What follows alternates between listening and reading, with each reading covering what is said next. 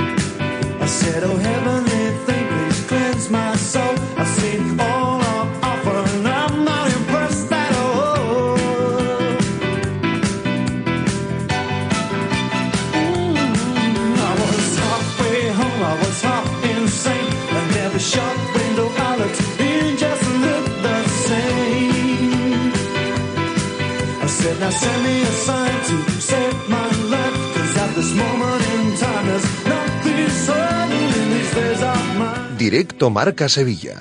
Agustín Varela.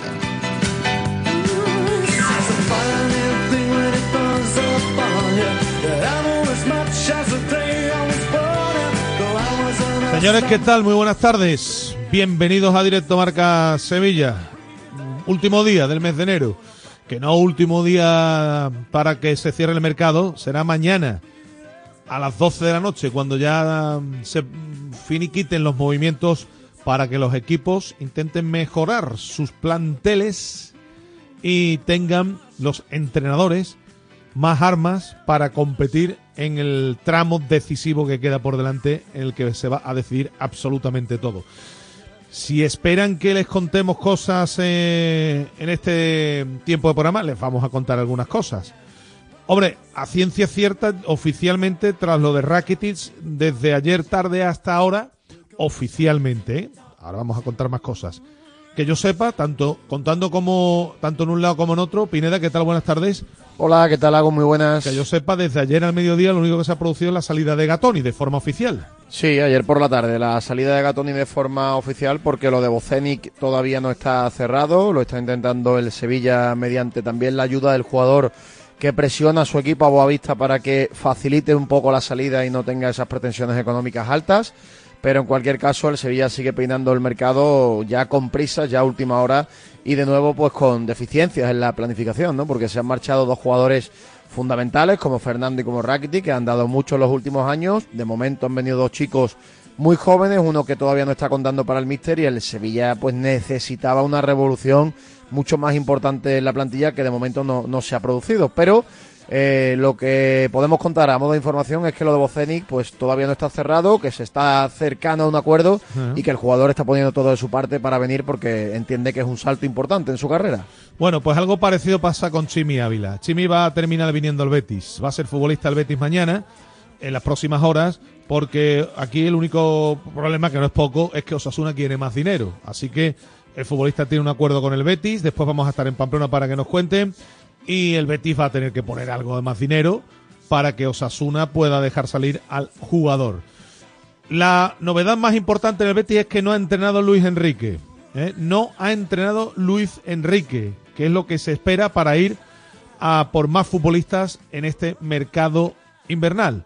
Los objetivos del Betis a día de hoy, lo del Chim, insisto, muy avanzado, serían la llegada del sustituto de Luis Enrique, que no sería otro que Luis Rioja y Pablo Fornals, el futbolista que milita en la Premier, por el que el Betis lógicamente tendría que hacer un desembolso más fuerte. Después vamos a analizar esto. Han salido Andrés Guardado, ha salido Borja Iglesias y va a salir Luis Enrique. Si llegan el Chimi Ávila, si llega Luis Rioja y si llega Pablo Fornals, lo digo ya, lo digo ya, el Betis habría hecho un buen mercado de invierno. Después lo analizamos. En Marruecos, en Marruecos, decepción Pineda. pero Vaya para petardazo. pero para, para el fútbol sevillano bendición. Sí, totalmente. Pegó un petardazo tremendo Marruecos. ¿eh? La gran favorita cayó en octavos de final ante Sudáfrica, que es una selección que no tiene nada que ver con la Sudáfrica del Mundial 2010. Es una selección que no tiene muchos nombres propios y que claro. ganó además de forma contundente, 0 a 2. Por tanto, en Nesiri Penalti fallado, ¿no? Penalti fallado también, ¿no? por Hakimi, por el jugador del PSG, falló- falló un penalti en el 85 y Sudáfrica pues le puso la puntilla en el descuento. Por tanto, tres jugadores que se vienen ya para Sevilla y que podrán estar en las convocatorias del fin de semana. Tanto Abde para el Betis eh, junto a Chadi Riad y Youssef Nesiri en el Sevilla. Así que si finalmente el Sevilla ficha a Bocenic, pues se encontraría con un montón de delanteros en la plantilla, ¿no? Porque luego te voy a contar más detalles del asunto de Rafa Mir, que hemos preguntado esta mañana a su entorno. Y a pesar de todas esas informaciones que Sí. salen publicadas de que el jugador se lo está pensando, a mí me dicen que el jugador lo tiene muy claro. ¿eh? Que tiene las mismas ganas de irse de Sevilla que tú, ¿no? Exacto, que Vale. él solo tiene ganas de irse a un sitio y que en ese sitio parece que no va a haber movimientos de aquí a final de mercado porque no andan Vale. con dinero en la capital del Turia. Bueno, en el Betis no ha entrenado Luis Enrique y no es el único futbolista que no ha entrenado. William Carballo tampoco Sí. ha entrenado. Y desde Portugal apuntan a que tendría ya un acuerdo con el Besiktas, otro futbolista que si sale liberaría también una importante cantidad en cuanto a una ficha, que porque es un futbolista que ya está amortizado ¿no? con el tiempo que lleva aquí. Es verdad que renovó, tiene una ficha importante, pero insisto que con la salida de Luis Enrique y vamos a ver si termina saliendo también William Carballo, el Betis ya ahí sí podría cometer todas las operaciones que tiene pendientes.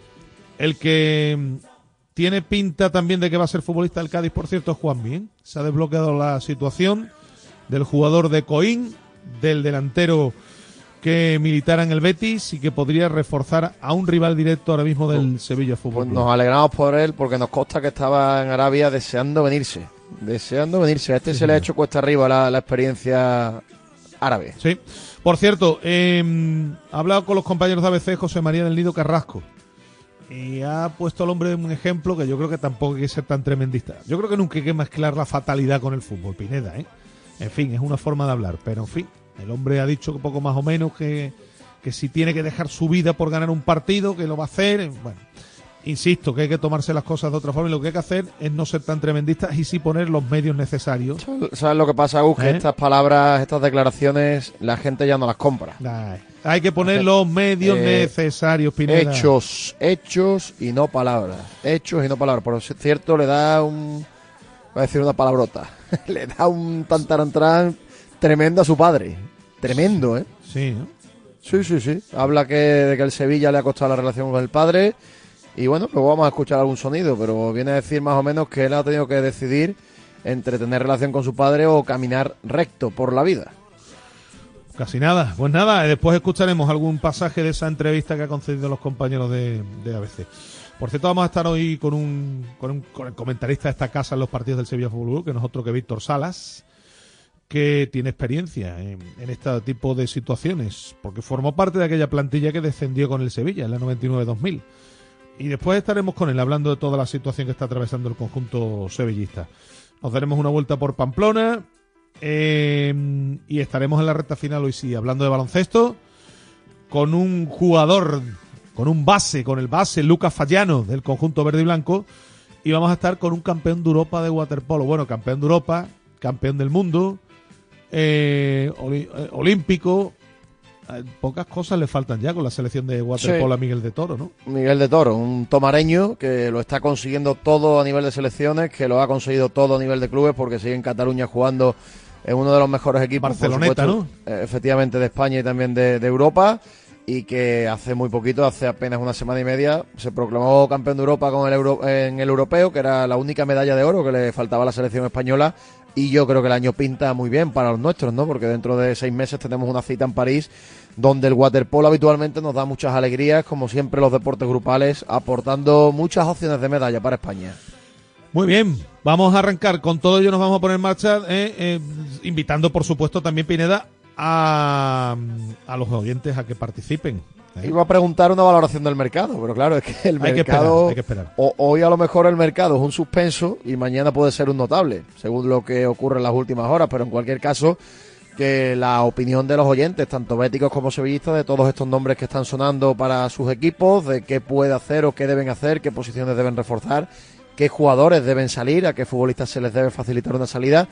Todo lo que quieran, de aquí a las 3 de la tarde, a través de Twitter, arroba Remarca Sevilla, si prefieren a través de las notas de audio, 660 50 5709. Bueno, pues con todo ello nos vamos a meter en marcha los titulares que nos llegan de la mano de los amigos de Carkey System, la empresa líder en llaves de coches, y Manolo Martínez Bravo que nos acerca siempre la información comercial antes de arrancar.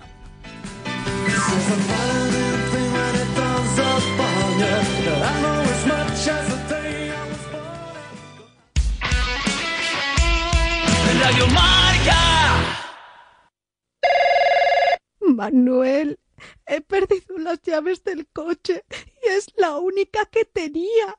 No sé qué voy a hacer. No te preocupes, para eso está CarKey System. Ellos te hacen una nueva llave en un tiempo récord. En CarKey System tenemos tus llaves. En CarKey System tenemos tus llaves. CarKeySystem.com Si quieres seguir al minuto toda la actualidad deportiva, ser el primero en enterarte de las noticias más relevantes y vivir todo el deporte en directo, descárgate ya la app de marca. Resultados y clasificaciones, los mejores directos, agenda de televisión, notificaciones personalizadas de tu equipo, modo oscuro y mucho más. Accede al instante a la información deportiva que más te interesa con marca, la app número uno para vivir el deporte. Comienza Goles, el clásico de la radio deportiva, en sintonía exclusiva de Radio Marca. Ya estamos aquí. Goles es mágico. Goles es periodismo. Goles es la pura verdad. Jorge Vilda. Muy buenas noches, Parrado. Ay. Cada noche a las once y media, sintoniza con Pedro Pablo Parrado. La excelencia nocturna de la radio deportiva. Don Javier Lozano. Hola, muy buenas noches. Tony Nadal. Hola, hola, ¿qué tal? Don Diego López. Muy buenas noches, bienvenido a Goles. ¿Cómo estás, amigo? Siempre en Radio Marca. Estos goles, ya lo sabes. Ojo a lo que te vamos a contar. A ver, a ver, Radio Marca, sí, ya está disponible en CarPlay y Android Auto. Las aplicaciones que te permiten escuchar Radio Marca de manera conectada desde tu coche, de manera sencilla y sobre todo segura. Descárgate la aplicación de Radio Marca en tu móvil y te aparecerá en la pantalla de tu coche de forma automática. Son las nueve. Nueve menos cuarto. Menos veinte. A ver si van a ser las ocho y media. ¡Atrasados! Óyete un respeto que mi reloj va por la hora. ¡Atrasados! El 31 y el 1, o sea, el miércoles y el jueves hay jornada de liga. ¡Atrasados! Con los partidos... ¡Atrasados! Barcelona Osasuna el miércoles a las 7. ¡Atrasados! Y Atlético Rayo el miércoles a las 9. Marcador con los Pablos. ¡Atrasados! Eh, eso no. Los Pablos siempre llegan a tiempo. Radio Marca, sintoniza tu pasión con las voces del deporte.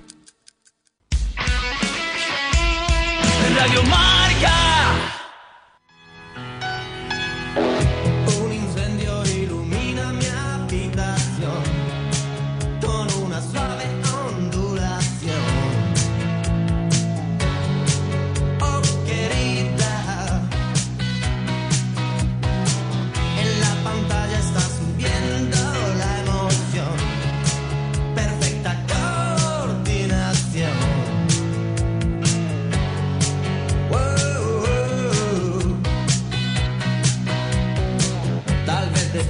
Permanecer algo más fríos frente a la televisión, porque temo que del otro lado nos pueden ver. El programa de hoy es para gente como tú y como yo. No deben saber quién soy. Alguien filmó. Manda tu nota de audio al 660 50 5709. Y ahora quiero más información. Bueno, pues el programa de hoy es para gente como tú y como yo. Como decía el gran Santiago Auserón en esta canción, mítica canción de aquel mítico programa. Querido Alberto Fernández, buenas tardes. La, la bola de cristal de ese programa es esta mítica canción. ¿Qué le parece a usted? ¿Eh? Poco antiguo, ¿no? a, a mí me suena haberlo escuchado, pero digo el programa, ¿eh? Hombre, por favor, por un programa de culto. ¿eh? Pues yo no sé ni qué canción era ni qué programa es. Pues te- te te lo lo- digo. pues- No, no, a mí me suena haber escuchado que el programa, el nombre del programa, pero haberlo escuchado a. Pues mira, a el programa, hermana, eh, un poquito, más mayor que El yo. programa se puede ver en, en la aplicación, en la web de Televisión Española. Y, y era una auténtica pasada, era una auténtica maravilla. Para aquellos que ya tenemos más años que, que la humedad. Pero bueno, en fin, recordando viejos tiempos. Digo que, mm, que mm, bueno, se, mm, se, ha- se, se vuelve ya en Nesiri, que, que creo que es una noticia extraordinaria para el Sevilla, ¿no? Eh, ahora algunos dirán, mira, ya tenemos a, a este chico a, a lo diré, a Isaac, a Isaac para meter goles. Que venga, Hay que ver la edad, Agustín. ¿eh? que venga, que venga Nesiri a defender los córneres. Dirá, Sí, alguno, hombre, dirá alguno eso, ¿no? Por ejemplo, ¿no? Por ejemplo. Que juegue de central izquierdo y, es. y, y eche, y eche un cable. Bueno, pero parece que no, pero los delanteros también ayudan. en Indudablemente, defensa, y en este caso, en el balón parado en sí, señor. siempre ha ayudado mucho en el Sevilla, no solo ahora. ¿eh? Oye, bueno, vamos a ver. Lo, lo único que hemos conocido oficialmente desde la marcha de Rakitic es que ayer por la tarde se, se oficializó lo de lo de Gatoni, que en el Anderlecht va a coincidir con Delaney y con Augustinson. Se va a convertir en una pequeña mini sucursal, ¿no? El conjunto de Bruselas del Sevilla. Eh, no es poca cosa. Se va un futbolista que no contaba para nada. Y ahora hay que empezar a, mm, apretar en las llegadas. Decía Pineda que lo de Bocenic está muy, muy cerca y que es cuestión de que el Sevilla, mm, digamos, ponga un poquito más de pasta, ¿no? Encima de la mesa para que Boavista ceda, ¿no? Sí, so- so- sobre todo eh, que, el, que el jugador está poniendo mucho de su parte y está, entre comillas, presionando a su equipo para que le facilite la salida. Pero claro, eh, Boavista al final eh, va a vender, si se termina haciendo la operación, a su delantero goleador y quiere sacar también un rédito económico sabiendo que el Sevilla tiene necesidad en esa faceta. Por tanto, ¿se debe hacer? Sí, se debe hacer. Lo que pasa es que todavía no está el acuerdo cerrado y quedan pocas horas. ¿Está, Sí, eso, eh, está eso así, ¿no, Alberto? Sí, es más o menos como dice Pineda, ¿no? El jugador está apretando bastante y en el Sevilla están, digamos, siendo positivos conforme a, a que pueda llegar este jugador, ¿no? Que en principio, si no se mueve nada más, sería el único porque es verdad que han salido tres jugadores, eh, se fue Fernando, se ha ido Rakitic, se ha ido Gatoni, Sí. pero te- se le quería hacer también alguna de las fichas que se le hicieron a, a fichajes como Gumeo Aníbal, eh, darle dorsal del primer equipo. Ya sabemos que el Sevilla también tiene el límite del salarial tocado, no tiene mucho mucho mucho dinero disponible y, y con esta incorporación entienden que, que estaría cerrado. Otra cosa es que salga Rafa Mir en este tramo final, que hay interés de varios clubes, incluso traspasado, y con ese dinero pudiera el Sevilla hacer otra operación que también la tienen pensada, pero que, que les diera tiempo, ¿no? Al final el mercado queda día y medio y tampoco es sencillo lanzarse a por otro fichaje eh, teniendo una plantilla también creo que numerosa, con veteranos que están en el primer equipo y solo con una competición. Al Sevilla le quedan 16 partidos para terminar la temporada. Tampoco decir- se puede volverlo con el mercado. Que si no sale Mir, con la llegada de Bocenic, que está próxima a o bueno, vamos a decir que está cerca de cerrarse, eh, el Sevilla completaría el mercado invernal. Y te pregunto, Pineda, ya aprovecho. ¿Rafa Mir qué? ¿De Rafa Mir Bueno, pues yo he preguntado esta mañana a gente que está muy cercana a Rafa Mir y lo que me dicen es que el chaval sigue sin tenerlo nada claro ¿eh? y que las eh, propuestas de Turquía que económicamente pueden ser interesantes, pues a él deportivamente no le terminan de, de llamar la atención, que si ha rechazado el Torino, pues imagínate lo que puede pensar de una propuesta deportivamente hablando de- desde Turquía y que, que de momento sigue sin tenerlo nada claro. Y que es verdad que el club le, le ha avisado, le ha advertido que sería una buena opción que saliera, pero a esta hora él tampoco ha cambiado de opinión de forma tan radical hace unas semanas cuando se decía que estaba totalmente cerrado en banda. Es verdad que ya no está tan cerrado en banda, pero que él no tiene intención, por así decirlo, de, de marcharse de, en, en este mercado, porque es lo que quiere, lo tiene muy claro, marcharse a Valencia y parece, eso sí, bastante difícil, por no decir imposible, que el. Valencia dé un paso adelante de aquí a, a mañana. Y ahora pregunto yo, Alberto, si eh, eh, eh, con, con Isaac ya como protagonista, con la vuelta de Nesiri y si se ficha a Bocenic, ¿qué va a hacer Rafa Mir aquí en el Sevilla? Pues lo que ha hecho en el último año, jugar entre poco y nada, ¿no? Si ahora No, no, no, poco, na- pues- menos porque ya solo queda la liga, como tú has dicho. Nada. Sí, sí, sí, por eso jugar entre poco y nada. Eh, bueno, pero que no es el único jugador del Sevilla que tiene contrato en vigor que sabe que no va, va a jugar entre poco y nada y, y no piensa moverse. O sea que es una situación que al Sevilla se le ha enquistado en un núcleo importante de jugadores que no cuenta para ninguno de los entrenadores que firma cada tres meses y gana un buen dinero y bueno, pues a esa solución en verano se le puso con algunos de ellos mediante bueno, no, rescisión de contrato, por decirlo así, y ya veremos este verano hasta dónde puede llegar el club también en ese aspecto, pero hay jugadores que no quieren salir y Rafa Mir está entre ellos. Pasa que Rafa Mir tiene eh, de parte positiva que, aunque no juegue en el Sevilla, sigue teniendo algo de mercado. Y cuando tú tienes mercado, pues evidentemente, aunque no tenga el valor que el Sevilla pagó por él, sí puede conseguir una, una venta, una cesión. O sea, tiene equipos, clubes interesados en él, porque piensan que puede volver a, a reconducir su carrera en otro sitio. En este caso, en el Sevilla, yo creo que ya ha dado todo lo que tenía que dar, está, digamos, dando su último coletazo, y si no sale ahora, en verano se le buscará la salida que se pueda, sea al Valencia o sea donde sea. Pues nada, eh, evidentemente son situaciones en muchos casos enquistadas, como ha dicho Alberto, porque por las altas fichas ¿no? que tienen estos futbolistas, que en muchos casos prefieren, aun sabiendo que no van a jugar, pues quedarse aquí y en verano intentar, lógicamente, encontrar un, un destino. Vamos a ver qué ocurre con todo este asunto. Mientras tanto, ayer se despidió Rakitic y hubo alguna que otra cuestión, cosa extraña, ¿no? Vamos a decir, cosa, ocurrieron cosas extrañas eh, y situaciones que no se deben dar en una institución, en una entidad, que es el Sevilla Fútbol Club, que tiene más de un siglo de historia y que debe estar por encima de las personas que rigen los destinos ahora mismo del club y de todo el mundo. Porque, como decimos siempre, las personas pasan y las, en las entidades y las instituciones permanecen. Eh, acudieron solo Nava y Dimitrovich de la primera plantilla. Eh, es verdad que al Sevilla le han dado a los futbolistas días libres y que muchos jugadores estaban fuera. Pero también cuentan que hay muchos futbolistas que podían haber acudido y que no acudieron. Pero llamó poderosamente la atención que tuviera la oportunidad de despedirse del gran capitán mucha gente y que no pudiera hacerlo el que fuera hasta hace poco director deportivo del Sevilla, Monchi. Eso llamó la atención y se ha hablado mucho de esto en las últimas horas, Alberto. Hombre, a ver, eh, se ha hablado porque también yo creo que nadie reparó en ello. Bueno, tampoco le extrañó que no saliera ningún vídeo hasta que él mismo puso en sus redes sociales un mensaje despidiéndose de Rakitic y dejando claro que no le habían avisado y bueno, no voy a decir que dijera que le ha molestado, pero dejándolo entrever, ¿no?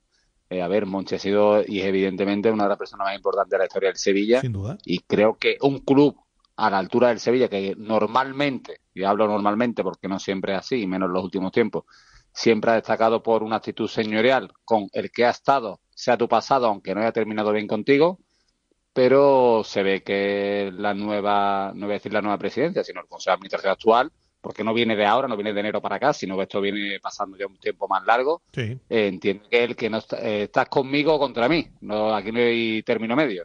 Si tú has salido mal, yo no te voy a dar la oportunidad de que ni siquiera salga tu imagen en nuestra casa, ¿no? Eh, ha pasado en otros actos, eh, nos ha invitado a expresidentes cuando se han ido jugadores míticos que entraron con ese presidente, en fin, que no es algo nuevo de ahora. Eh, ya hace poco el consejero Enrique de la Cerda dijo que le habían quitado sus invitaciones al palco que llevan todos los consejeros por ser consejero de Del Nido Benavente, en fin, eh, actuaciones que yo sinceramente no logro entender, pero que la nueva, el nuevo Consejo de Administración pues entiende que, repito, o estás conmigo o estás contra mí, y sobre todo el que está contra mí pues no le deja hacer ni siquiera despedirse de un jugador tan importante como Rakitic. Sobre todo, además, porque Monchi tiene una relación personal de amistad con Rakitic, son Mm. amigos, se llevan Sí. muy bien, incluso antes de que llegara al Sevilla en su segunda etapa, siempre hablaban de, de amistad y que ojalá los caminos del Sevilla y de Rakitic se volvieran a cruzar. Mm. Y luego Monchi fue importante en la negociación con el Barcelona, que si recordáis no fue fácil, porque Iván Rakitic es cierto que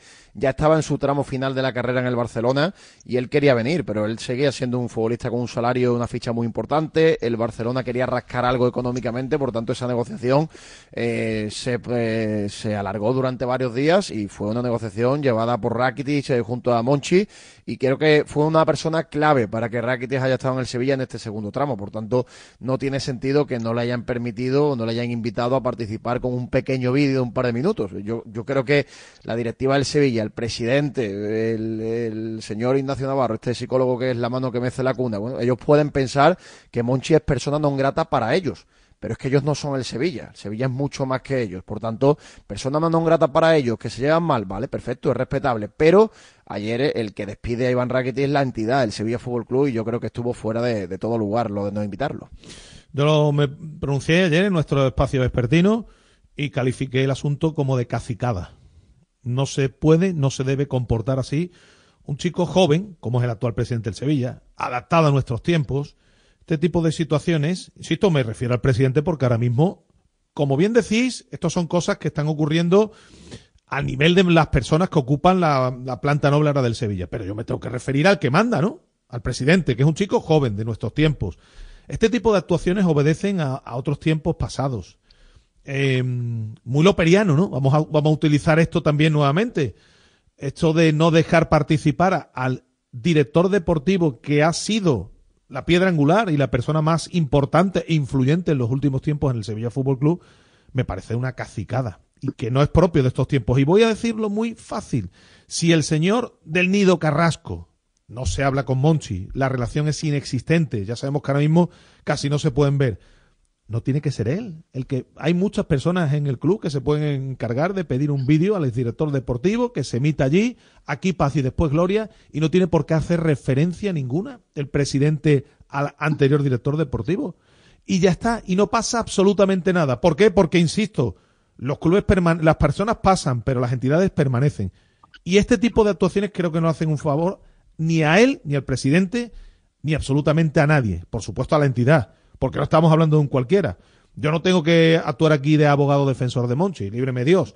Pero creo que Monchi ha sido lo suficientemente importante dentro del Sevilla para permitir al menos que se despida de su amigo, de Iván Rakitic. Y no pasa nada.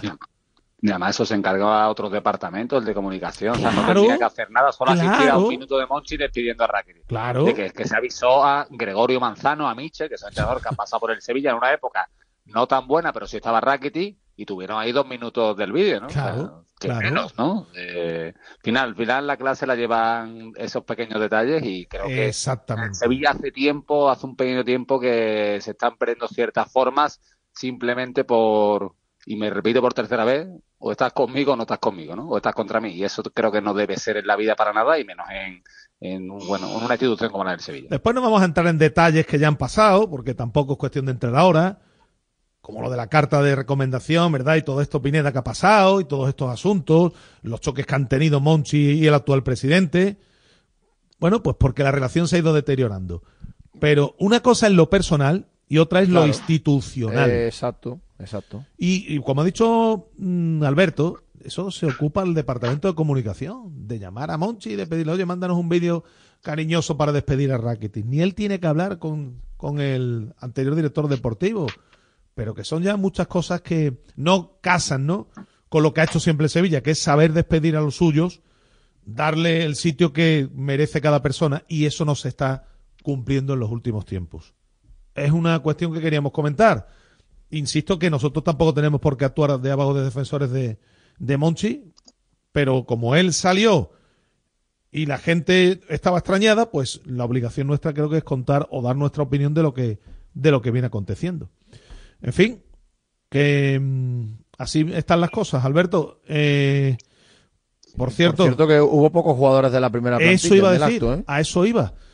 A eso iban muy pocos jugadores, Dimitrovic y Navas. Sí, Dimitrovic que es muy cercano a Iván Rakitic y, y es un Navas también, evidentemente, ¿no? Como capitán y también ha sido durante todos los años de Rakitic en el Sevilla, está muy cerca suya, ¿no? Eh, son dos personas que se llevan muy bien. A mí también me extraño, ¿no? Una representación demasiado corta cuando os han despedido otros jugadores, incluso en la sala de prensa, ni siquiera en el de parco, y había un, un grupo un poquito más nutrido. Entiendo que la situación no es sencilla, que dentro de un vestuario hay grupos, que habrá jugadores, como tú bien decías, que como han dado un permiso largo estarían fuera de, de la ciudad y bueno, no habrán querido volver o no habrán podido volver, pero bueno, eh, se despide Iván Rakitic. Yo creo que quien estuviera por aquí cerca y más los que Sí. llevan merecida o no merecidamente los brazaletes de capitán, puede hacer un pequeño esfuerzo y, y acercarte, que no solo que los detalles, repito, también del club, también del vestuario, todos cuentan. Y también el de ayer contaba. Pues sí, pues sí, efectivamente. Y mm, esto también forma parte, ahí el club también, y los que mandan, y ahí se ve la ascendencia que tiene el presidente, y el mando, y la forma de actuar, estas cosas también, también van sumando, también van sumando, ¿eh? en una situación que no es precisamente la más, la más agradable. Pues nada, Alberto, te mandamos un abrazo y te doy las gracias como siempre. Venga, compañero, buen final de mercado, que ya queda día y medio. Ya solo. queda menos, ya queda menos. Venga, que te sea leve, hasta luego. Hasta luego. Eh, pues nada, Pineda, en lo deportivo esta tarde a, al Tajo otra vez. Sí, esta tarde, después de dos días y medio de descanso, vuelven a- al trabajo. No debe tardar mucho Youssef Enesiri en llegar. Es verdad que no viene desde Marruecos, que viene desde Costa de Marfil. Ayer con, con ese batacazo que pegó su selección. Y luego pues se va a encontrar eh, eh, con más delanteros para poder contar. Vamos a ver qué pasa con Boceni, con este Oye, por cierto, no quiero se me olvide, hablando de delanteros, voy a contar ahora, porque como ha estado el Betis también negociando por este futbolista, ha aparecido el nombre de Abel Ruiz también, relacionado Sí. con el Sevilla en las últimas horas. Yo voy a contar lo que sé en torno al Betis. El Betis acudió efectivamente interesándose por este futbolista al Sporting de Braga, pero pidió una cesión pura y dura.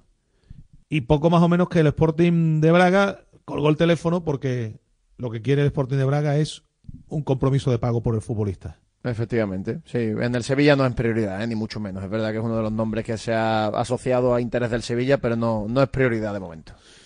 como el Sporting de Braga quería una cantidad de dinero asegurada por el futbolista, en el Betis han entendido que, que bueno, pues que no era lo más preceptivo porque tenían también otras opciones y finalmente el jugador sonó también en las últimas horas para el Sevilla, pero el que lleva toda la ventaja y el que parece que se va a cerrar, como hemos comentado, es el este chico el eslovaco Bocenic.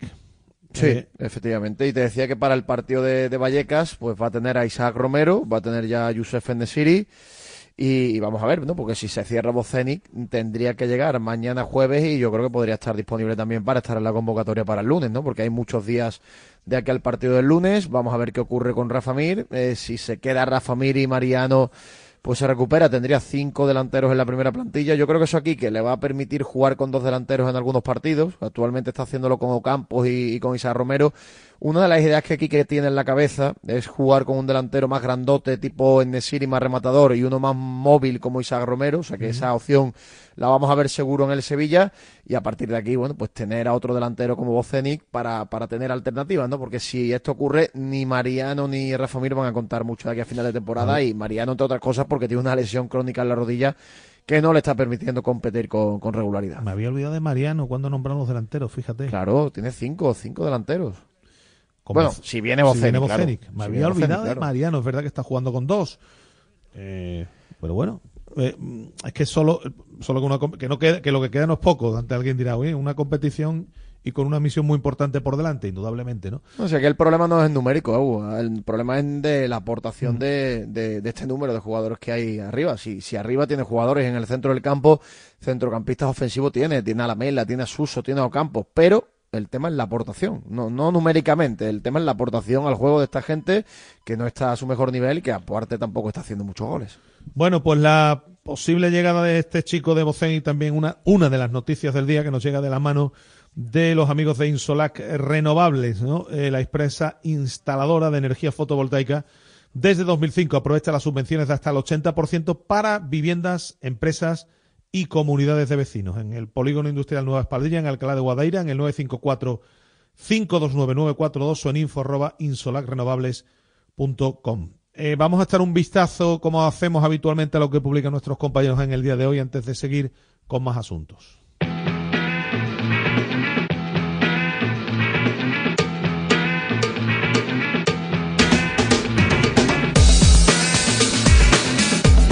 Lío, vamos a empezar con el repaso a prensa, marca.com, la web del diario Marca, sobre el Sevilla. El Sevilla recupera en Nesiri mientras apura para fichar a Bocenic.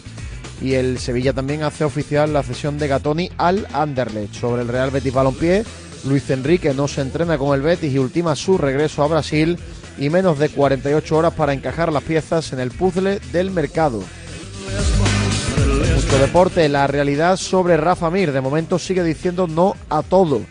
Como hemos contado aquí en Radio Marca Sevilla sobre el Betis, las últimas horas del mercado en el Betis con Fornals como futbolista más deseado. En el diario de Sevilla, Luis Enrique acude a la ciudad deportiva pero no entrena con el equipo y ultima su salida. Sobre el Sevilla, cedido Gatoni, el Sevilla apura para fichar a Bocenic. En el desmarque, Sergio Ramos se despide de Rakitic, corazón sevillano y sevillista. Sobre el Real Betis Balompié, el enfado de Luis Enrique por su posible salida del Betis.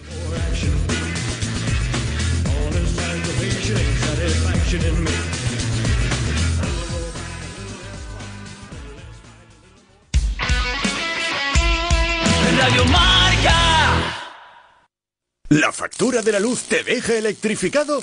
Pásate a Insolac Renovables. Instala paneles fotovoltaicos de autoconsumo y genera tu propia electricidad. Aprovecha las nuevas subvenciones del Plan Ecovivienda. Hasta el 80% de ayuda para la instalación fotovoltaica en viviendas. Infórmate en insolacrenovables.com. Insolac, expertos en energía renovable desde 2005. Si quieres seguir al minuto toda la actualidad deportiva, ser el primero en enterarte de las noticias más relevantes y vivir todo el deporte en directo, descárgate ya la app de marca. Resultados y clasificaciones, los mejores directos, agenda de televisión, notificaciones personalizadas de tu equipo, modo oscuro y mucho más. Accede al instante a la información deportiva que más te interesa con marca, la app número uno para vivir el deporte. El coraje no es la ausencia de miedo, sino el juicio. A diario, arranca todas las mañanas en Radio Marca a las 7. Y a las ocho y cuarto, La Tribu, la mejor tertulia deportiva de la mañana, con sus gritos, su pelea, su pasión. En a diario te enteras del tiempo, los goles, toda la actualidad del deporte, hay bromas, incendios deportivos, personajes. ¡Ah! ¿Personajes? ¿A quién te refieres con lo de personajes? Mm, Déjalo. No acabaría la promo. Y además en a diario aprendemos proverbios chinos. ¿Ah, sí? O raros, que no falte de nada. A diario, con Raúl Varela y Javi Amaro. Chitu te trae la mejor música urbana Radio Marca. Reggaetón, electrolatino, artistas invitados, actualidad. De miércoles a jueves de dos y media a tres y media. Aquí, en la Radio Urban del Deporte. Radio Marca. Del caserío de Chitu, me fío. Son las nueve. Nueve menos cuarto. Menos veinte. A ver si van a ser las ocho y media. ¡Atrasados! Óyete un respeto que mi reloj va por la hora. ¡Atrasada! El 31 y el 1. O sea, el miércoles y el jueves hay jornada de liga. ¡Atrasada! Con los partidos... ¡Atrasados! Barcelona Osasuna el miércoles a las 7. ¡Atrasado! Y Atlético Rayo el miércoles a las 9. Marcador con los Pablos. ¡Atrasados! Eh, eso no. Los Pablos siempre llegan a tiempo. Radio Marca, sintoniza tu pasión con las voces del deporte. Radio Marca.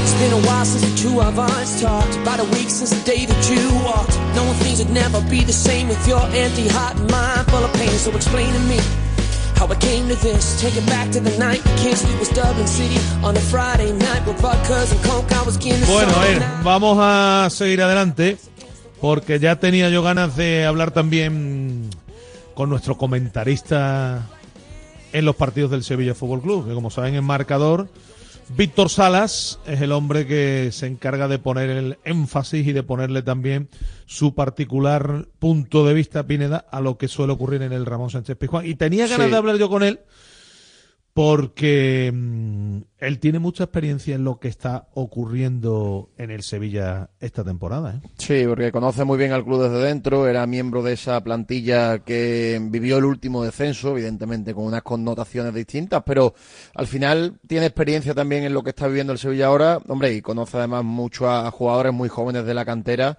eh, con algunos incluso trabaja di- directamente y creo que mm, para analizar lo que está ocurriendo en el Sevilla, la situación tan dramática que se está viviendo, ¿quién mejor que nuestro Víctor Salas?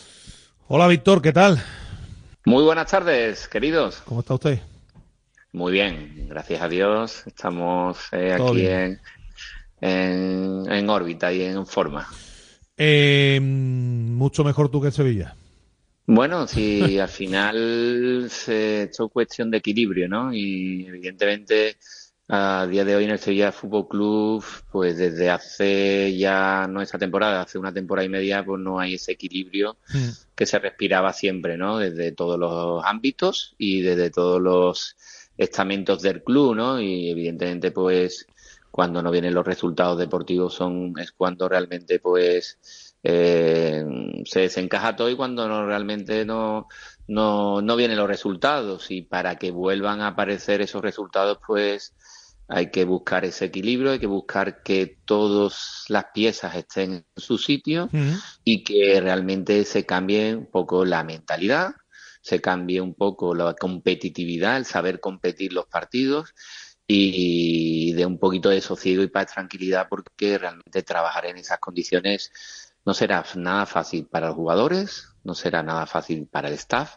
y menos fácil va a ser para eh, la, lo que es la, la dirección deportiva y lo que es Los la que mandan, presidencia, los ¿no? que mandan. Los que mandan. Entonces, evidentemente yo creo que el Sevilla está en una situación mm, difícil, crítica, en cuanto a que las tomas de decisiones Mm. se tienen que dar a tiempo real, eh, se tiene que reaccionar, porque evidentemente cuando no funcionan una serie de cosas, pues hay que buscar soluciones y ser eficientes.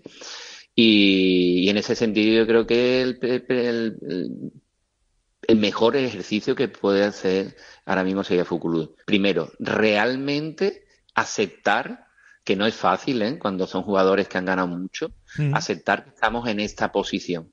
Y una vez que se acepta, hay que aceptar el modelo de juego que trae el nuevo entrenador. Hay que aceptar que nos cuesta ganar un partido y hay que cerrarlo, como el del pasado eh, domingo, ¿no? Donde realmente vas haciendo un partido muy bueno, digno, primer tiempo, Sí. pero tú tienes que ganar ese partido, como sea.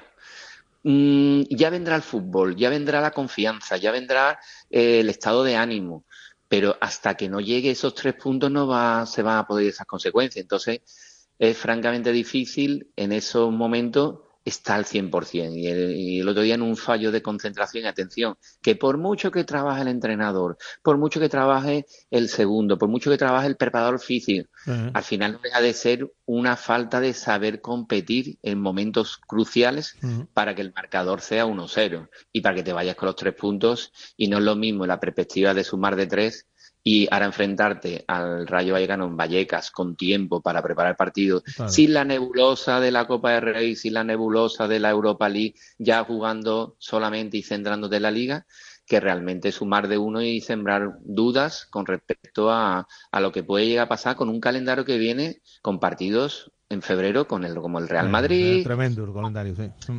entonces no es lo mismo llegar a jugar en el Bernabéu con mucha confianza, llegar mm, pues con, Mm. con una confianza de, de que mm, realmente no, no existe en el día de hoy entre, entre los jugadores y entre entre lo que es todo, la, mm, todo lo que es el sevillismo mi- a día de hoy. Oye, mm, ¿cómo de optimista o de pesimista eres tú? Es decir, eh, tal y como está el equipo, no son pocos los sevillistas que se aferran solo a que haya tres peores, que ahora mismo son cuatro, curiosamente, porque el Celta también está por debajo.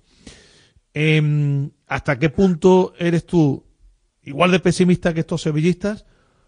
¿O crees, y ahora te preguntaré por una situación que tú has vivido muy similar a la que está atravesando el equipo, ¿O tú crees que, mm, que el equipo va tiene que mejorar sí o sí? ¿O, o eres, o, esperas que el equipo mejore? Pues mira, yo pesimista para nada. Eh, eh, suele ser realista. Eh, y me, me, me- o sea, yo me centro en datos objetivos. Y sí que quiero ser optimista a dos o tres circunstancias que se han dado en esta última semana, que ha sido la recuperación del portero, que realmente va a dar más estabilidad y, y seguramente va a hacer mejor incluso a Dimitrovic, que, que, que me parece un gran profesional, pero por circunstancias mm, no ha estado al nivel que realmente requería la portería y al final todo contagia. Y quiero ser positivo a que en el medio campo del otro día, si realmente eh, y, mm, y bueno y em, el otro medio centro Sumaré están a ese nivel del primer tiempo, pues evidentemente es otro nivel competitivo, si no, si no bajan esas prestaciones, ¿no? Eh, quiero ser positivo a la delantera, que hay una referencia ya como Isaba que da dinamismo, que hace que el equipo juegue largo, que juega los desmarques. Quiero Vu- ser, vuel- vuelve, eh, vuelve Nesiri. quiero ser optimista que vuelve en Nesiri y va a crear también esa, esa, esa, ese optimismo tal. Quiero ser también optimista que Acuña ponga su mejor versión y quiera realmente competir por la camiseta del Sevilla Fútbol Club y esté a su nivel de competencia que va a hacer que Pedrosa incluso esté mejor. Eh, quiero ser quiero ser optimista que eh, Jesús y Sergio pues eh, demuestren la identidad del sevillismo como capitanes y como canteranos. Y quiero que, que se fusione todo. Ese es mi optimismo a que el Sevilla recupere los sellos de identidad para ganar un partido Sí, y a partir sí, de ganar un partido y por si el te siguiente. fijas, te, te has mm, agarrado y haces bien, a la calidad individual de todos estos futbolistas, que es innegable, ¿no? Que el portero Exacto. vuelva, que Acuña cuando está bien es el mejor futbolista que tiene el Sevilla, yo creo que eso lo sabemos todos, que Isaac Romero está haciendo las cosas bien, que vuelve Nesiri, o sea, a la actuación o situación individual de cada futbolista. Pero Total, aquí, pero ahora aquí lo, aquí lo que da la sensación es lo que, que lo que está fallando, porque la calidad individual, lo hemos comentado Pineda, la tiene el equipo. Aquí lo que Claro. está fallando es el colectivo, que el Sí, equipo no se está- comporta como tal. Lo que está fallando ahora es engranar esas piezas, dotarle de eh, que se juega a una idea de juego. Sí, que de momento eso no se ha que de momento no se ha conseguido. Exacto, y que se sepa competir. Si tú no eres competitivo, la analogía con respecto a lo que yo viví hace veintitantos años Sí. era que yo cuando debuté era un chaval, tenía 18 años, tenía toda la misma ilusión que pueda tener Isaac Romero, Juanlu. o- Escúchame, o- tú o- jugaste o- esa temporada veintitantos partidos, que lo acabo de mirar, ¿eh? 20 22 partidos jugué, creo. Entonces, yo llegaba con toda la ilusión del mundo, pero es que el canterano no es la solución. El canterano es el aire fresco Claro. para que ese que tiene un presupuesto y ese que tiene una nómina muy alta en el Sevilla dé el máximo nivel de, de- de- de competitividad para que el equipo vuelva a jugar al fútbol y juega a competir. Porque Aquí se trata de ganar partidos. Entonces, lo que nos pasaba a nosotros era que nosotros jugábamos como Los Ángeles, pero perdíamos. Porque nosotros hacíamos un fútbol dinámico, llegamos, teníamos muchas ocasiones, teníamos a Basili Sarta, que eh, Marcos Alonso, que en paz descanse, lo decía, siempre daba una opción de un uno contra uno a Juan Carlos.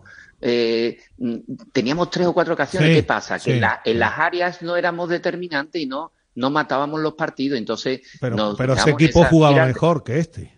ese equipo jugaba al fútbol, llegaba, eh, tenía ocasiones de gol, en el balón parado éramos temibles. Entonces, ¿qué pasa? Que, que reunió tal y cual una serie de circunstancias. No había unión, había varios bandos, los uruguayos por un lado, los Mm, nacionales con mucho peso, recuer- recuerden Nando, eh, eh, mm, Gaby Moya, bueno, Pepe Prieto aquí, bueno, había muchos con mucho peso, pero al final no había esa fusión de equipo de vamos todos a una a sacar esto. Entonces, lo que ahora mismo hay que hacer es, la solución tampoco es que los nuevos que hayan venido, pues realmente sean los salvadores, sino que los que realmente tienen peso y los que realmente tienen eh, que llevar a- al Sevilla a la media tabla, tienen que ser los Sergio Ramos, los Jordá que aparezcan, eh, los Acuña, gente que tienen calidad y que tienen y que le han demostrado en otras épocas que lo pueden llegar a hacer. Entonces, si no se reúne esa serie de condicionantes y al final los resultados no vienen, cada vez va a haber más nerviosismo Entonces, a salvar no, la categoría. no te habrá gustado que dos de los jefes y que más pesos tenían, Fernando y Rakitic, se hayan marchado ahora, ¿no? A mí particularmente, eh, no. ¿Por qué? Porque yo creo que son válidos dentro de, ya lo vimos el año pasado, Rakitic el año pasado hizo un final de temporada enorme. ¿Y Fernando? Lo que, exacto, lo que realmente hay que ser consciente de que no están como han estado en esta primera vuelta para todo, porque Ujú. Rakitic ha estado para todo hasta que llega a un nivel donde su edad, su físico no le da para competir 90 minutos al mismo nivel. Entonces, si se hubiera racionalizado esa puesta en escena de Rakitic, evidentemente Rakitic podía tener un rol, porque es indudable que Rakitic controla y ese, ese segundo que hace en el contorno orientado, a lo mejor otro jugador lo hace, Sumaré tiene que dar tres toques. ¿Sabes? Entonces, evidentemente Rakitic podía dar su peso, conocer sevillismo, le duele y realmente mm, a mí como sevillista me sabe mal que Rakitic pues se vaya en las circunstancias que se ha ido.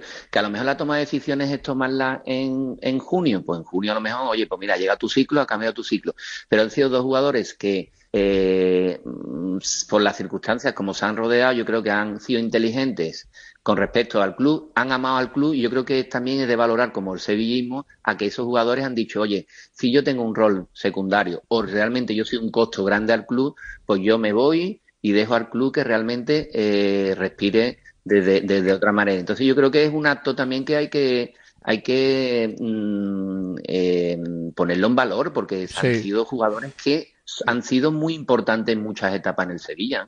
Yo creo, eh, Víctor, que Rakitic y el caso de Fernando es que ya no se terminaba de, de ver a este ritmo competitivo y, luego es verdad que, en el caso de Rakitic le ha pesado mucho el salario tan importante que tenía, un salario para ser un futbolista que marcara diferencias en la plantilla y ya no lo venía haciendo. Pero yo creo que al final estas dos bajas, no sé si estás de acuerdo conmigo, se tienen que valorar el día 31 de enero o el 1 de febrero cuando se cierre el mercado en función de lo que traigan, ¿no? Porque hasta el momento, que estamos ya casi apenas a 30 horas de que finalice el mercado, aquí han venido dos chavales muy jóvenes con muy poquita experiencia y, para de contar. Por tanto, ya no es solo la gente que se marcha, sino que la dirección deportiva del club deben darse prisa para traer sustitutos de, ciertas garantías, ¿no? Y no solo jugadores que son auténticos experimentos sin nada de experiencia en la élite. Eh, evidente que si eh, traen a alguien es para, para mejorar y para eh, elevar el nivel de competencia, pero si no lo trajeran, Pineda, lo más sensato, lo más coherente y lo más realista es decir, oye, ¿qué es lo que tenemos? Pues lo que tenemos vamos a ponerlo en al 100%.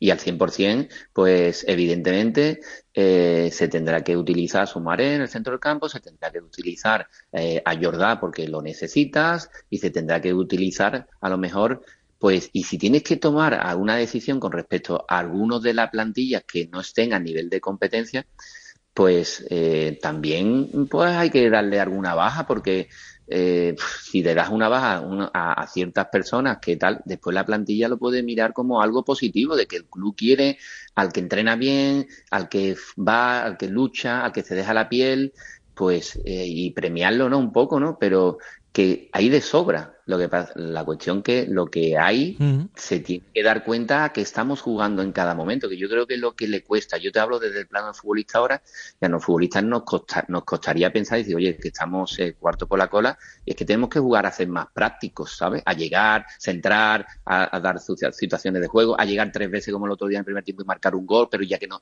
portería cero. Entonces, hay veces que hay que jugar así. Y para jugar así tienes que afilar los dientes en un, en un balón parado y tal y cual y tienes que pre seguir presionando arriba hasta el minuto 90 para que no se das campo para que el equipo rival te someta en casa. Entonces, son situaciones muy mentales que yo creo que Quique las ha ido modificando poco a poco, no ha llegado los resultados que esperado, porque no han llegado, evidentemente, pero que pues se ha visto abocado a, a, y la está, y la está cometiendo.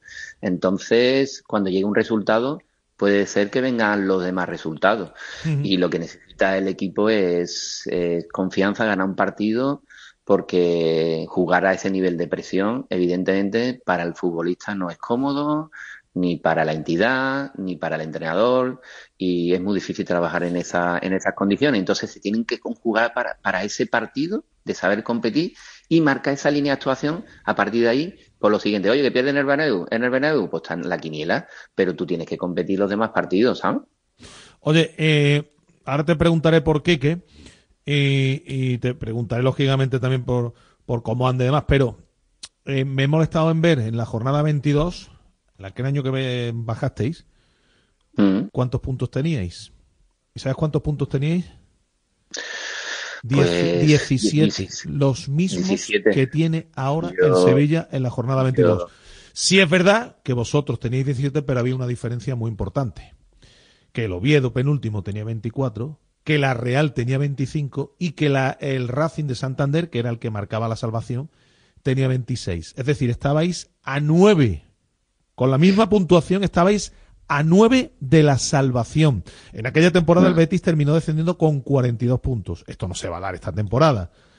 Digo yo que a lo que hay que agarrarse es a esto también, ¿no? Que estamos ante la salvación posiblemente más barata o una, porque está la temporada esa del Sporting y demás. Bueno, una de las salvaciones más baratas de los últimos 30 años. Sí, yo recuerdo que yo debuté en Mestalla y sería la jornada 15 por ahí, 16 y perdimos dos ceros. Ah, pero la semana siguiente jugamos aquí con el Barça, que fue cuando, cuando ganamos 3-2, sí. eh, y que pude eh, debutar aquí con gol, ganamos 3-2 que en esa jornada teníamos 13 puntos y creo que sumamos esos tres fueron 16. Pues bueno, otros más de primera vuelta, pues después fuimos a Oviedo, eh, Mallorca, quiero recordar tal y cual. Y evidentemente a esta altura de temporada, pues lo que tú dices, tendríamos los 17 puntos. Evidentemente ahí íbamos a contracorriente ya. Y yo en esa altura que debuté en el primer equipo siempre fuimos a contracorriente y nunca llegamos a enganchar dos o tres resultados que tal igual. Y eso es una losa tremenda. Pero es que ahora es el momento del Sevilla coger y hacerlo, porque lo hiciste en Getafe y en Copa y ganaste 1-3. ¿Por qué no puedes ganar a Rayo 0-2? Sí puedes. Entonces, eh, es que necesita esa, esa conjura de los jugadores, eso, mm, esa creencia de que el entrenador le imparta, de que la gente sepa el rol que tiene cada uno en su equipo, porque ya no están los Rakitic, ya no están los Fernando, ni van a volver, y ya los que hay son los que son. Entonces yo creo que le va a venir muy bien que termine el mercado y que consiga resultados. Y a partir de que venga resultado y te pongas con 19, ya lo ves de otra manera, porque si tú ves los dos de la tabla, pues al final hay unos pocos con 24, 23, 24, tal, y, y- y realmente los, mm, lamentablemente los tres andaluces, que los queremos mucho, no están agarrándose a la categoría. Y el Cádiz es el, es el, único que con el cambio de entrenador puede dar ese efecto, porque no lo veo que así del Almería, ni lo veo del Granada, que les va a costar sangre, sudor y lágrimas eh, el, el poder llegar a, a estar cuarto, en la, cuarto por la cola en la liga y salir de esos puestos de descenso. Entonces, evidentemente, eh, hay que poner el foco en el siguiente partido, hay que poner foco en competir un partido y ganar, pero ganar como se compitió en Getafe. Y si esa línea y eso se convierte en un hábito, pues al final el Sevilla yo creo que no debe de tener ningún santo problema para, para mantener la categoría. Bueno. Ahora bien, eh, para eso mm, hay que buscar la mejor versión de cada uno y para eso también hay que tirarse al suelo y para eso también no puedes cometer errores. El otro hacer- día que- para eso hay que hacer muchas cosas que tú estás diciendo, que bueno, vamos a ver si este equipo es capaz de hacerlas. En fin. Es que el otro, ver, es que el otro día, el otro día, el otro día en un caso, que dos errores subieron el partido. Pues bueno, el primer tiempo casi no hubo errores en defensa. Sí, 1-0, se controló bien el, partido, sí. El, el segundo tiempo, ¿qué error hubo? Pues hubo un, un error de marca, de fallo Mm. de mar- marcaje, porque David García no puede controlar en el área con el pecho. Mm, mm, pegar la Solo, mordida además, como es, la pegó. es uno de los rematadores de cabeza más eficientes que tiene Osasuna y tiene que haber Pero- un futbolista con el cogote, con el aliento en el cogote, ¿no? Pero es que Budemir y Raúl estaban al acecho, Sí. entonces uno de ellos pues, Mm. al final la, la- la empujó, ¿vale? Pero ahí no puedes tú rematar. Entonces, eso se cometió como fallo. ¿Qué otro fallo se cometió? Oye, la expulsión de Suso, que la verdad que estuvo competitivo, que se tiró al suelo, que tal igual, pero esa expulsión te pilla en el minuto 70 y te ganan 1-2 y te parten todo el trabajo de una semana. Pues seguramente. Oye, Entonces- antes sí, te iba a preguntar, que efectivamente, todo esto no. Pero te iba a preguntar antes que nada. Eh, Quique, por Quique, por Quique Salas. Quique, ¿cómo, cómo, qué, Quique- qué mala suerte eh, le ha llegado una lesión en un momento que hasta el propio Quique Sánchez Flores lo ha dicho? Que podía Mm. haber sido, que era para él un futbolista muy importante.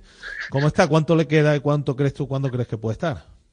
Pues Quique, pues la verdad que está con los cinco sentidos en su recuperación, es el primero interesado en volver a estar disponible para, para el equipo.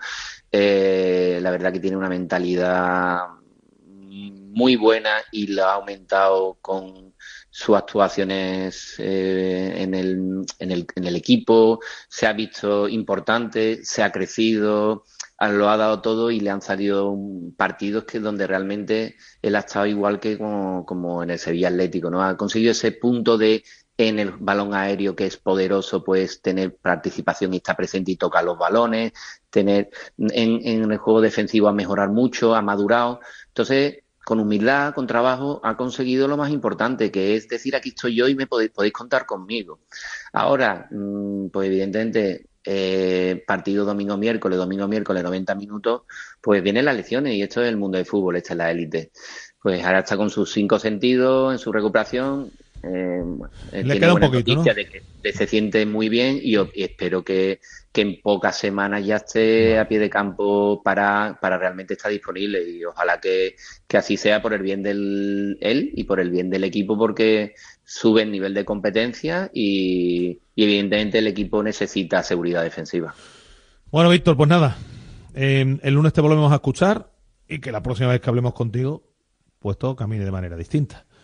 A ver qué pasa. esperemos que esperemos que así sea por el bien del sevillismo porque el sevillismo se, se merece, se merece que ahora mismo eh, volvamos a los ideales de Acache de Coraje y que se merece que vean a su equipo, al Sánchez Pizjuán, y que sean Fortín, que no ha sido un año y medio y, y realmente eso al final desgasta mucho a una afición que, que bueno, que está siempre al quite, siempre está por altura de las circunstancias y creo que tiene que haber una comunión entre afición, directiva, cuerpo técnico y jugadores para realmente centrarse en el próximo partido. Y hasta que no saquen la cabeza de estar a 6, 8, 9 puntos de esa zona crítica de descenso, yo creo que esa es la misión que debe tener ahora mismo el equipo y, y eso se, se basa en, en, en, en la compromiso, en la implicación y en dejarte todo lo que tú tienes ahí dentro del campo.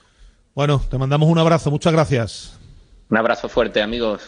Bueno, eh, tenemos que escuchar antes de terminar con la información del Sevilla Fútbol Club Pineda al presidente del Sevilla que ha mm, mantenido una conversación con los compañeros de ABC. Sí, hemos rescatado un sonido interesante hablando de su nueva etapa como presidente y también algún dardo que le manda a su padre. Así que vamos a escuchar a José María del Nido Carrasco. Al principio pues tengo la ilusión de hacer muchas cosas sin perjuicio de no perder la perspectiva, que lo más importante es revertir la situación deportiva pues los días se me hacen cortísimos y el primer mes igual, se me ha hecho muy corto y como digo, preocupado y ocupado en la situación deportiva del equipo, de que empiecen a llegar los resultados positivos, pero muy ilusionado porque para cualquier sevillista ser presidente de Sevilla es una de las cosas más grandes del mundo. En mi caso, claro que sí, duele muchísimo más y yo me imagino que en el suyo también, lo ha dicho en algunas ocasiones y yo quiero pensar que, que lo dice de manera verdadera, ¿no? Al final una situación tan incómoda con un padre o él con un hijo, pues desagradable. Yo hubo un momento de mi vida en que tuve que elegir entre caminar por la vida de manera recta, cumplir la ley, los compromisos acordados a través de los acuerdos y después eh, ser una persona leal y honesta, vivir en base a unos principios o, o tener una relación con mi padre. Y yo elegí caminar por la vida de manera recta y, por supuesto, hacer lo que creo que es lo mejor para el Sevilla Fútbol Club. Y la trama que él tenía con los americanos, yo no quería participar en ella. Gravísimo, ¿eh? Durísimo. Fíjate, yo no, no, me había, es que no, no, me había dado tiempo a oírlo, porque había estado con otras cosas preparando el programa. Ah, tenía que elegir entre caminar por la vida red, de forma recta y cumplir con la ley o estar con mi padre. O sea, que poco más o menos decía que, que estando con su padre, pues que lo interprete cada uno a su manera. Sí, sí, totalmente. Son declaraciones muy duras. Muy, muy eh, duro, ¿eh? Muy grave. Es verdad que yo en este sentido, fíjate, ¿eh? que en una relación padre-hijo nadie se puede meter, pero él ha escuchado también acusaciones muy graves por parte de, de su padre, incluso algún insulto eh, en la Junta de Accionistas. Por tanto, también es normal que, que se la, defienda. Y la este trama, sentido. y de participar en la trama de los americanos, que yo ahí no iba a participar. Sí. Efectivamente. Pero vamos, gravísimo de lo de eh, tendría que elegir entre ir por lo la que pasa que, que es verdad que Sí. aquí pues también se le puede preguntar, no sé si lo han preguntado porque eh, no sé, eh, que no quería participar en la trama como los americanos, pero ha presidido el club o lo ha vicepresidido con Pepe Castro que fue el que introdujo a los americanos en el club. Entonces, bueno, tampoco tiene en ese sentido tampoco hay alguna cosa que no concuerda demasiado. Pues sí que son declaraciones que seguro que van a tener respuesta conociendo a José María del Nido Benavente, ¿no? Eso de tener que elegir la vía recta de la vida y cumplir con la ley o estar con mi padre. Es muy, muy grave. En fin, otro capítulo más de esta cruenta batalla que se está librando en el, por el poder en el Sevilla Fútbol Club. Vamos a ir con oyentes, con notas de voz, notas de audio, eh, que nos llegan de la mano de nuestros amigos de GESOL y las nuevas subvenciones del plan Ecovivienda, con ayudas de hasta el 80% para la instalación de paneles solares. Envía tu solicitud a disfrutatuenergia.com y recuerda que GESOL se escribe con doble E y G de garantía. del homenaje que le están dando a, Rubio de Pino Montano, ¿vale? Deciros que es la segunda vez que abandona el barco, ¿vale? Y las dos veces por dinero. La primera se puede consentir un jugador joven y demás. La segunda se va porque ya sabe que el año que viene lo mismo no tienen ni para cobrar. ¿Vale? Y le ha dicho a la mujer, escúchame, coge los niños que nos vamos, que está la cosa que pega bocado, ¿vale? Y nada, y y el León de San Fernando que el pobre no se ha podido ni despedir de ahí. Eso no se hace, hombre. Venga, un saludo, adiós. Buenas tardes, Radio Marca. Hay que ver los sevillistas que es Rakitic, que se va en plena temporada a un punto del descenso dejando al equipo tirado. Sí, señor. Otro capitán que se quita del medio igual que hizo Fernando, pero es muy sevillista, claro, y quiere ayudar. Si quiere ayudar, tan sevillista como eres, bájate el sueldo. Dejar margen salarial. Que no creo que le haga falta por unos mesecitos que esté así. Y así de verdad ayuda a su equipo. Pero claro, aquí nada más que se ve que Pellegrini se le cruza a un jugador y acaba saliendo del Betis. Si eso lo hace Canales, Guardado o el mismo Joaquín, madre mía de mi alma. Pero nada, en unos sitios dan premios Blasque y en el otro no. ¿Qué vamos a hacer? Es lo que tenemos. Un saludo.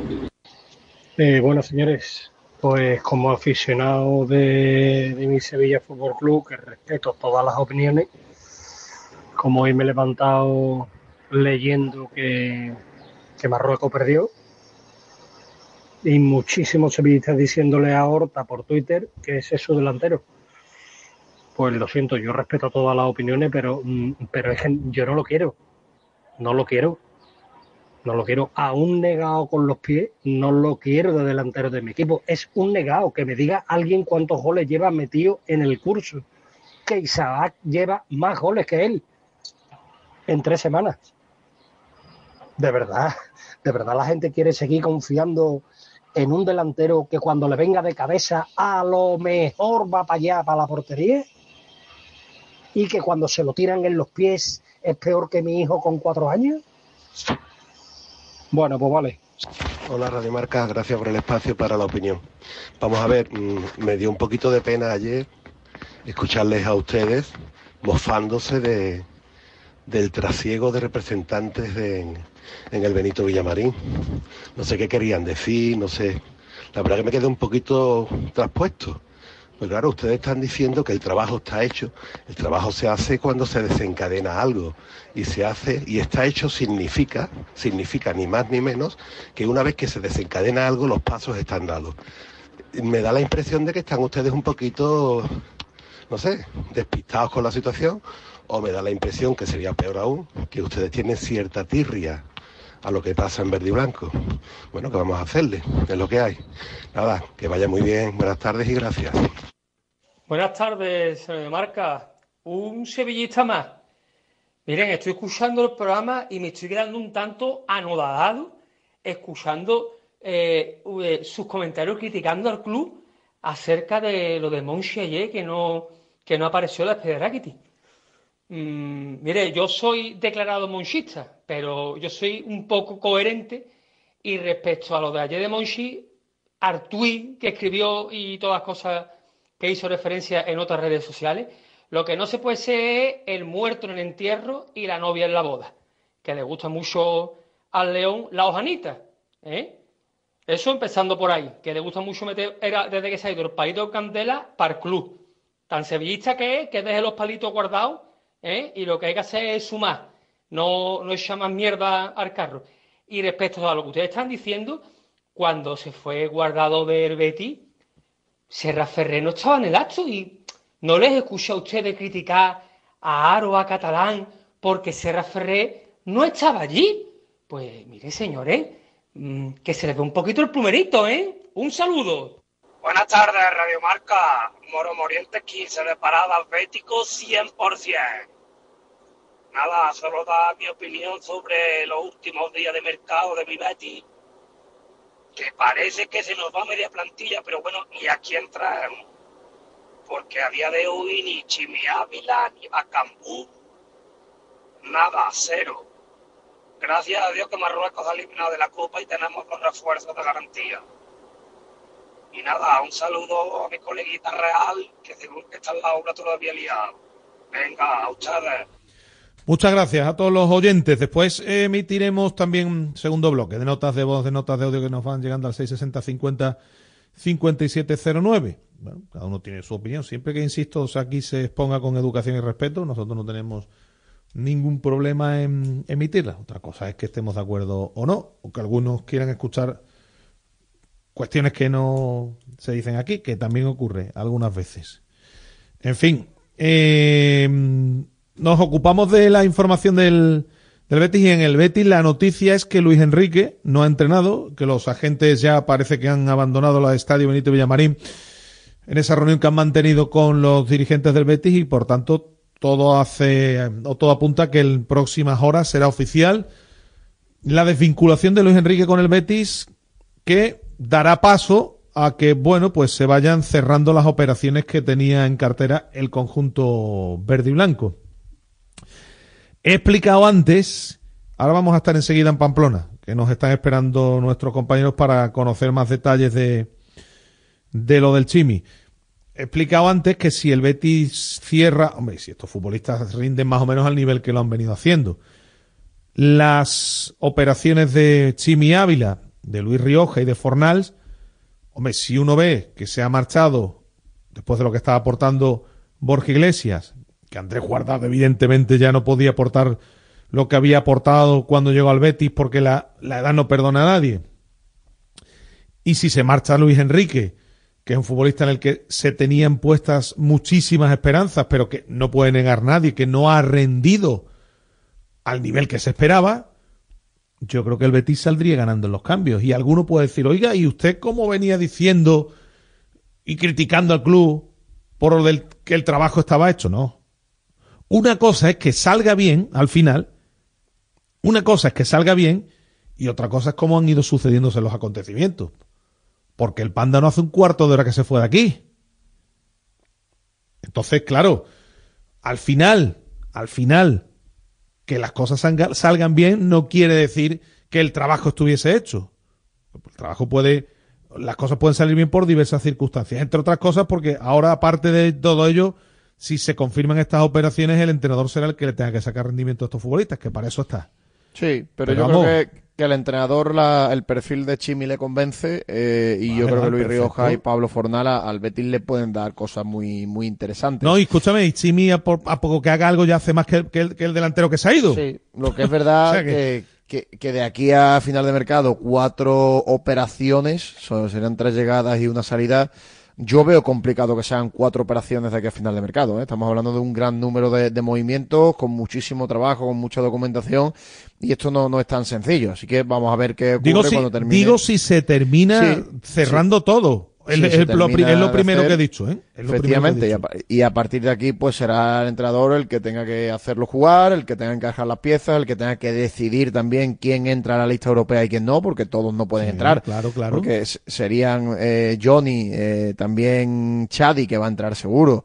Y, y, de los nuevos, pues algunos se tiene que quedar fuera, pero en cualquier caso, creo que en este caso el Betis sí que está perfilando o eh, moviéndose por jugadores que vienen a reforzar la plantilla, sobre todo con características que, que le viene bien a una plantilla que, que, tiene carencias en ese sentido, en ese perfil de futbolista. Exacto, insisto, si se cierra todo ello, si no se cierra todavía es peor, porque si no se cierran más futbolistas y de aquí se han marchado jugadores y no vienen más jugadores, pues va a haber todavía menos futbolistas y el entrenador todavía va a tener menos argumentos para pedirle resultados, ¿no? Ahora, si finalmente en el Betis aparecen Chimi Ávila, Rioja y Fornals, bueno, pues yo creo que se completaría un muy buen mercado de invierno, suponiendo que estos futbolistas vayan a rendir más o menos a un, al nivel esperado, teniendo en cuenta que los que se han ido, insisto, en los últimos tiempos precisamente no es que hayan rendido a su mejor nivel.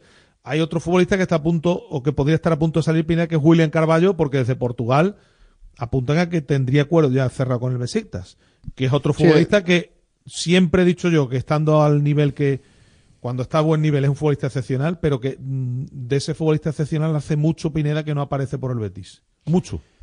Sí, yo, yo creo que William Carballo sí que tiene más la mente en una posible salida que otro tipo de futbolista. De hecho, nos cuentan que acaba de abandonar las instalaciones de, del sí. conjunto verde y blanco y que ha coincidido unos minutos con la dirección deportiva. Por tanto, es un tema más de agentes que de la propia negociación del futbolista. Vamos a ver cómo termina.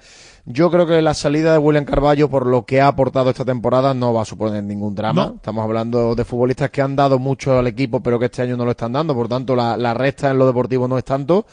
Y, y, además con la llegada de Johnny Cardoso, cuando se recupere Guido, con Altimira, cuando se recupere Marroca, que es verdad que lleva, que tampoco ha entrenado hoy, Mm. esa posición en el, el doble pivote está más que cubierta. Pues sí, vamos a esperar acontecimiento y vamos a esperar a que se cierre el mercado y ahí haremos una valoración. Pero insisto, para todos aquellos, claro, es que ahora están diciendo que si se cierra esto, el mercado será un buen mercado para el Betis. Si se cierra, claro, porque son futbolistas que en teoría van a aportar más que- de los que se han ido. Pero eso no quiere decir que se haya cumplido con lo que decían desde el club, que el trabajo estaba hecho. El trabajo no estaba hecho. El trabajo se habrá hecho al final del mercado. Pero no estaba hecho, que es lo que veníamos comentando, ¿no? Simple, simplemente para aclarar el asunto. Eh, venga, que nos vamos a ir hasta, hasta Pamplona, que, que tenemos que conocer más detalles.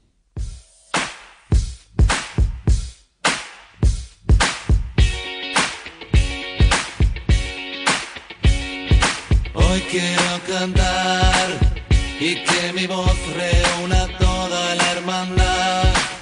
No somos muchos, pero nunca hay un rival que nos pueda hacer callar.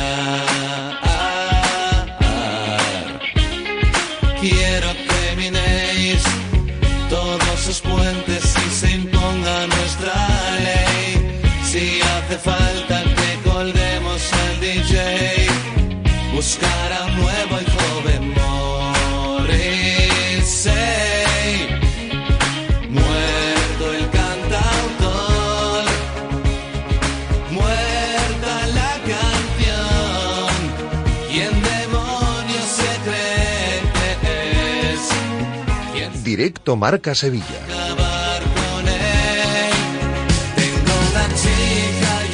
Bueno, tenemos que irnos hasta Pamplona para conocer más detalles de cómo está Chimi Ávila, de qué se cuece por allí, qué es lo que, cuál es la sensación que hay, porque bueno, pues después de las palabras ayer del representante del futbolista aquí que escuchamos, todo hace indicar que hoy día de partido, pues posiblemente no se avance nada, tal como habíamos adelantado al principio del programa, que Osasuna le habría dicho poco más o menos al Betis que en días de partidos no, no negocia, que tendría ya que esperarse mañana, pero como quiera que hasta mañana a las 12 de la noche de tiempo, pues lo normal digo yo es que esto se acabe haciendo.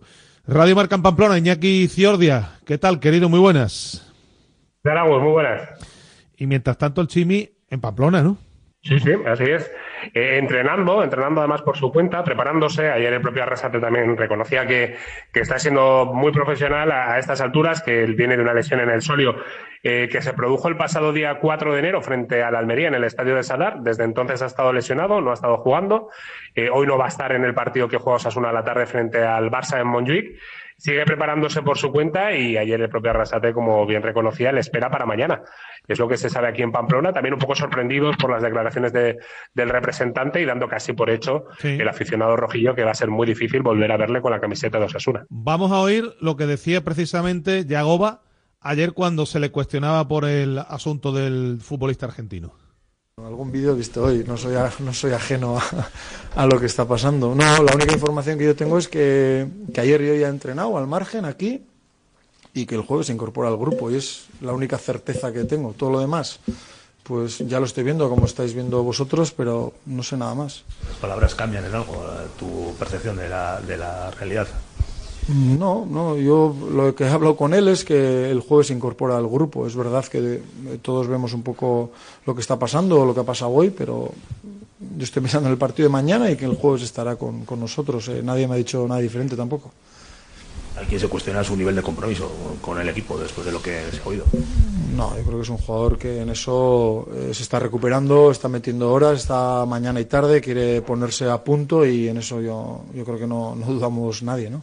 Bueno, pues eso es lo que decía el entrenador de Osasuna ¿eh? Mm, en la previa del partido de esta tarde ante el, ante el Barça. Iñaki, eh, efectivamente mañana, no sé a qué hora entrenará Osasuna, pero bueno, pues se pudiera dar el caso de que el futbolista trabajara con el grupo y que después pues ya se cerrase todo porque las noticias que tenemos nosotros es que al Betis poco más o menos Osasuna ha dicho que en día de partido que hay que esperar, que no se van a poner ahora a negociar con nada porque están centrados en el partido de esta tarde. Sí, sí, así es, totalmente. El propio Arrasate lo, comentaba, ¿no? Ahora quieren eh, centrarse en el partido de esta tarde ante el Barça y lo que se refiere al Chimi, es verdad que, aquí sí que existe esa sensación de, que es poca cantidad de dinero, los eh, 3 millones de- del Betis por el jugador rosarino del Club Atlético Sasuna, eh, más aún cuando en su momento, aunque sí que es cierto que ya han pasado mucho tiempo, eh, se hablaba de esa posibilidad de ingresar 20, 25 millones, cuando ya hace unos años, eh, antes de la primera lesión del Chimi, el, Barça fue uno de los equipos que se interesó por el jugador argentino. Eh, en ese tira y afloja están en los dos clubes. Eh, lógicamente no va a llegar a, a esas cantidades, eso es evidente, Eh, pero sí que es verdad que el aficionado tiene la, la sensación de que puede ser poco dinero vender a- al Chimi eh, por una cifra que ronde los 3-4 millones de euros. Eh, ¿Cuál está haciendo, cuál está siendo el papel Iñaki de, de- del Chimi en, en- en estos últimos tiempos, en esta última, en la temporada actual en Osasuna? Eh, fíjate que Chimi eh, Agus cuando llegó fue uno de los jugadores que mejor caló en, en la afición rojilla y lo que es el ADN del club yo creo que ha estado muy relacionado con el jugador argentino. Eh, fue un jugador muy importante en su llegada, Mm. nada más eh, subir a primera división. En los últimos años yo creo que ha seguido manteniendo ese peso, pero sí que es verdad que Yago Barrasate lo ha puesto también más en, en banda En banda. derecha, buscando ese perfil en banda Sí. y no tanto de delantero centro. Ahí ha perdido un poco de protagonismo, pero ha seguido también haciendo sus goles, teniendo también, como no, mucho poder en, en ataque el jugador argentino.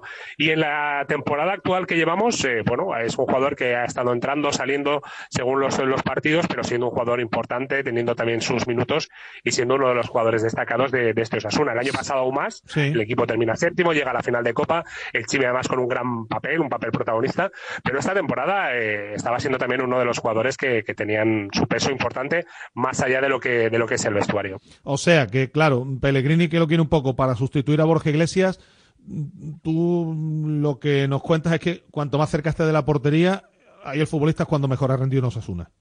Yo creo que sí, de- ha sido un debate ¿eh? que también ha estado en el, en el seno del osasunismo, ver qué era mejor, ¿no? Si la versión del Chimi los primeros años de Osasuna, donde él era el gran protagonista arriba, yo creo que es un hombre de área, que es De donde área, se sí. desenvuelve mejor. Pero es verdad, también te digo, Agus, que, que en esa banda derecha eh, el Chimi ha sido capaz de, de sacarle mucho partido, ¿eh? sin perder el gol. Eh, yo creo que también porque muchas veces los defensas del equipo rival están más pendientes de ese delantero, él llega también por dentro y es capaz de hacer muchísimo daño, tiene un disparo en la frontal del área eh, maravilloso, un buen remate de cabeza, es capaz de fabricarse las jugadas él solo, es un jugador muy completo eh, que lógicamente van pasando los años, eh, mermado también por las lesiones, pero es un jugador eh, con muchísimo gol y que yo creo que es lógico que el Betis esté interesado en él porque en el mercado actual es de lo mejorcito que, que pueda fichar seguramente el conjunto verde y blanco. De, precisamente te iba a preguntar por, por aquella lesión grave última que tuvo, eso ha quedado olvidado. Él después ha que tenido, bueno, por las lesiones que puede tener cualquier futbolista a nivel muscular, ¿no? Si es cierto que es un futbolista Sí, sí. Con, eh, con una musculatura muy ancha y este tipo de jugadores también tienden a, a tener problemas musculares. No sé si está teniendo muchos, por ejemplo, en los últimos tiempos. Sí, no, no, no, se recuperó bien. Es curioso, ¿no? Porque tuvo una, una primera lesión justo cuando se hablaba del interés del Fútbol Club Barcelona por hacerse con sus servicios. Mm. Se lesionó. El Barça ficha a Braithwaite finalmente Sí. y el Chimi se tiene que quedar en Osasuna. Eh, vuelve a recaer otra vez el Chimi casi casi cuando pues daba sus primeros pasos después de esa primera lesión. Y la verdad es que luego ha, ha estado bien, eh, ha sido capaz de mantenerse. Es un jugador que ya lo habéis visto también vosotros, no evita el choque, va Sí, con todo. sí, sí, es decir, que no tiene ningún miedo a posibles lesiones. El Chimi es como es. Ese temperamento, pues eh, también eh, le ha costado, pues bueno, que sean muchos los detractores del jugador argentino, de equipos rivales, incluso que eh, parte de la afición de Osasuna no vea con buenos bu- ojos esas entradas, como digo, pero más allá de, de ese tipo de acciones, es un jugador con un carácter muy fuerte y, como digo yo, con un ADN muy de Osasuna, de garra, de lucha, de entrega y que puede encajar perfectamente en cualquier equipo. La, lo que está trascendiendo también es que el futbolista de su entorno, evidentemente ayer escuchamos aquí a su representante a la salida del estadio Benito Villamarín, y que el futbolista está poniendo todo de su parte, incluso que ya tendría un acuerdo con el Betis. No sé si eso también es la, poco las, son las noticias que tenéis allí. Sí, sí, totalmente. Eh, así nos lo hacen saber también desde Osasuna, que Osasuna lo que quiere es ahora mismo eh, tensar más la cuerda. Algo de más dinero. Eh, reta- Para que más nos dinero, en entendamos, efecto. exactamente. Sí, sí, totalmente, está claro, es así, ¿no? Eh, yo creo que, que un poco también metido en esa situación de pensar lo que pudo haber sido y no fue. Yo creo que ahora mismo eh, no se puede hablar de esos 20 millones del Barcelona de hace ya 4 o 5 años, pero sí que es verdad que esos 3 millones del Betis a- al conjunto navarro le saben a poco, ¿no? Y entonces ahora mismo están en ese tira y afloja, vamos a ver, van pasando las horas, se va acabando ya también el tiempo para, para Osasuna. Ahora centrado en el partido, como digo, de esta tarde, como tú bien comentabas, pero eh, yo creo que es cuestión de que se pongan de acuerdo, porque si algo está claro, también nos llega desde el entorno, que es que él lo que quiere es jugar en el Betis desde ya mismo. Bueno, pues nada, a esperar acontecimientos y vamos a ver en qué queda todo esto. Se suele decir que cuando un futbolista quiere jugar en un sitio lo acaba consiguiendo. Eh, Sí, sí, total. Así que será cuestión de tiempo, de horas, ¿no? No de tiempo, de horas que ambos clubes se pongan de acuerdo. Iñaki, Sí. te, te damos las gracias como siempre, te mandamos un abrazo. Un abrazo, hasta luego. Y una vez que ya hemos conocido que lo de Luis Enrique se va a efectuar, pues el Betis, me imagino, Pineda, que estará en condiciones de darle algo más de esos 3 millones de euros a Osasuna y la, co- y la operación pues se acabará cerrando. Es como suelen eh, producirse estos acontecimientos. Sí, se cierra lo de Luis Enrique, va a tener algo más de dinero y sobre todo tiene que ir a por otro futbolista, porque no olvidemos que el Chimi viene por Borja Iglesias. Claro. Si se marcha Luis Enrique, tendría que ir para un jugador de, de banda de de- unas condiciones de Rioja. más o menos, efectivamente, de Luis Rioja, correcto. Y la del, insisto que lo de Fornal sería también un poco la, un poco la, la última operación que encararía el Betis, pero habrá que esperar. Habrá que esperar a ver la masa salarial que libera el Betis también con la salida de William Carballo, el dinero de Luis Enrique, que hagan las cuentas y me imagino, hombre, que si están en estos tres frentes abiertos es porque tienen previsto que puedan afrontar el gasto en esta en este mercado de, de invierno.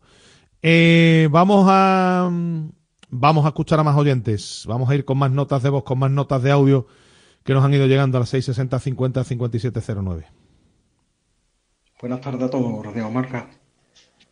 Pues como sevillista pondría a Caparrós de ti primero y Antonio Álvarez de segundo, que conocen al equipo bastante bien, nos conocen a nosotros y el Quique me parece a mí que se está perdiendo.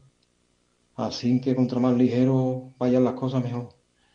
Y menos mal que viene el Nesiri para acá ahora también a ayudar a esa Romero. Venga, gracias. Y enhorabuena por, por la música. Buenas tardes, Radio Marca.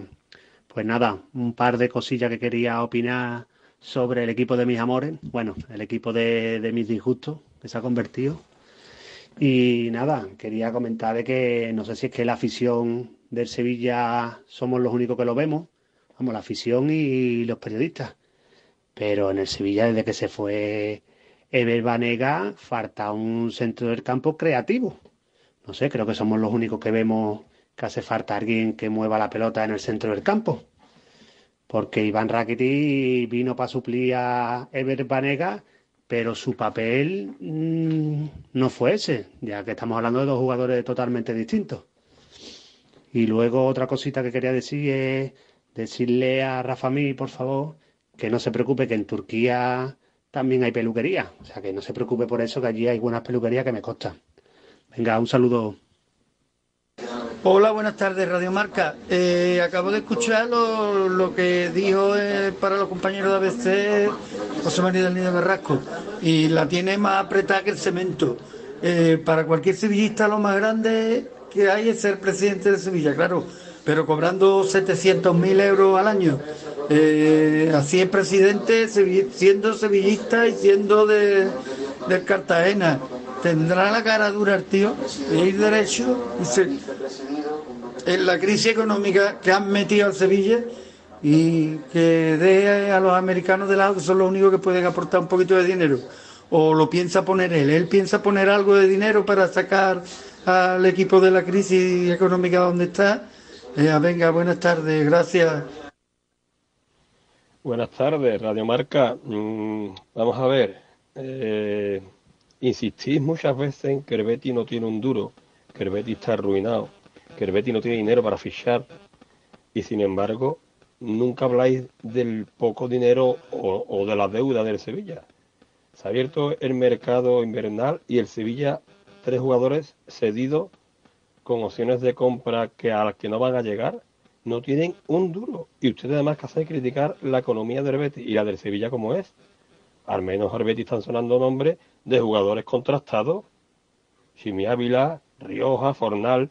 Pero por favor, si el Sevilla tiene más ruina que el y el año que viene, como baje, mm, cuidadito, cuidadito, ¿eh? En segunda división, la desbandada de futbolistas va a ser tremenda. Pero nada, la ruina la tiene el Betis y el que no tiene un duro para fichar es el Betis. Bueno, pues nada, muchas gracias a todos los oyentes. No, hombre, eh, va bien servido también. Todo lo hemos comentado aquí. El Sevilla no es que tenga ruina, el Sevilla es que está en una situación todavía más catastrófica. Por la situación deportiva que está atravesando y por los sueldos que tiene.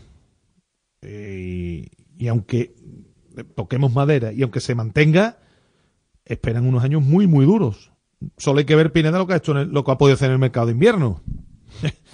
Claro. En, en ese sentido, peor todavía, lo hemos comentado. Peor todavía porque, tiene, porque yo- tiene más yo- gastos. Yo ah, respeto la opinión de todo el mundo, pero no entiendo cuando se dice que no hablamos de uno y de otro sí. Bueno. Aquí lo, lo hablamos de todo, ¿no? Es que, creo que del Sevilla analizamos la situación deportiva, económica de mercado todos los días, al igual que el Betis. Sí, efectivamente. Y, y si es, evidentemente, por, por lo que está aconteciendo, pues tiene peor pinta, ¿no? Está claro. Bueno, eh, tenemos que ir a hacer un alto y tenemos que hablar con un deportista que ha dado una gran alegría a este país hace tan solo unos días. Radio Marca. Acierta al ahorrar en electricidad en tu vivienda o negocio. ¿Qué empresa es líder en fotovoltaica en Andalucía? GESOL. ¿Quién ha realizado más de 5.000 instalaciones? GESOL. ¿Cuál es la mejor valorada en reseñas de Google? GESOL. ¿Y cuál te ofrece un estudio personalizado gratuito? GESOL. Gana tú también y ahorra con tu instalación fotovoltaica de autoconsumo. Solicita tu estudio gratuito en www.disfrutatuenergia.com. Si quieres seguir al minuto toda la actualidad deportiva, ser el primero en enterarte de las noticias más relevantes y vivir todo el deporte en directo, descárgate ya la app de marca. Resultados y clasificaciones, los mejores directos, agenda de televisión, notificaciones personalizadas de tu equipo, modo oscuro y mucho más. Accede al instante a la información deportiva que más te interesa con Marca, la app número uno para vivir el deporte. Esta radio se creó para esto. Vamos, Carlos. El saque.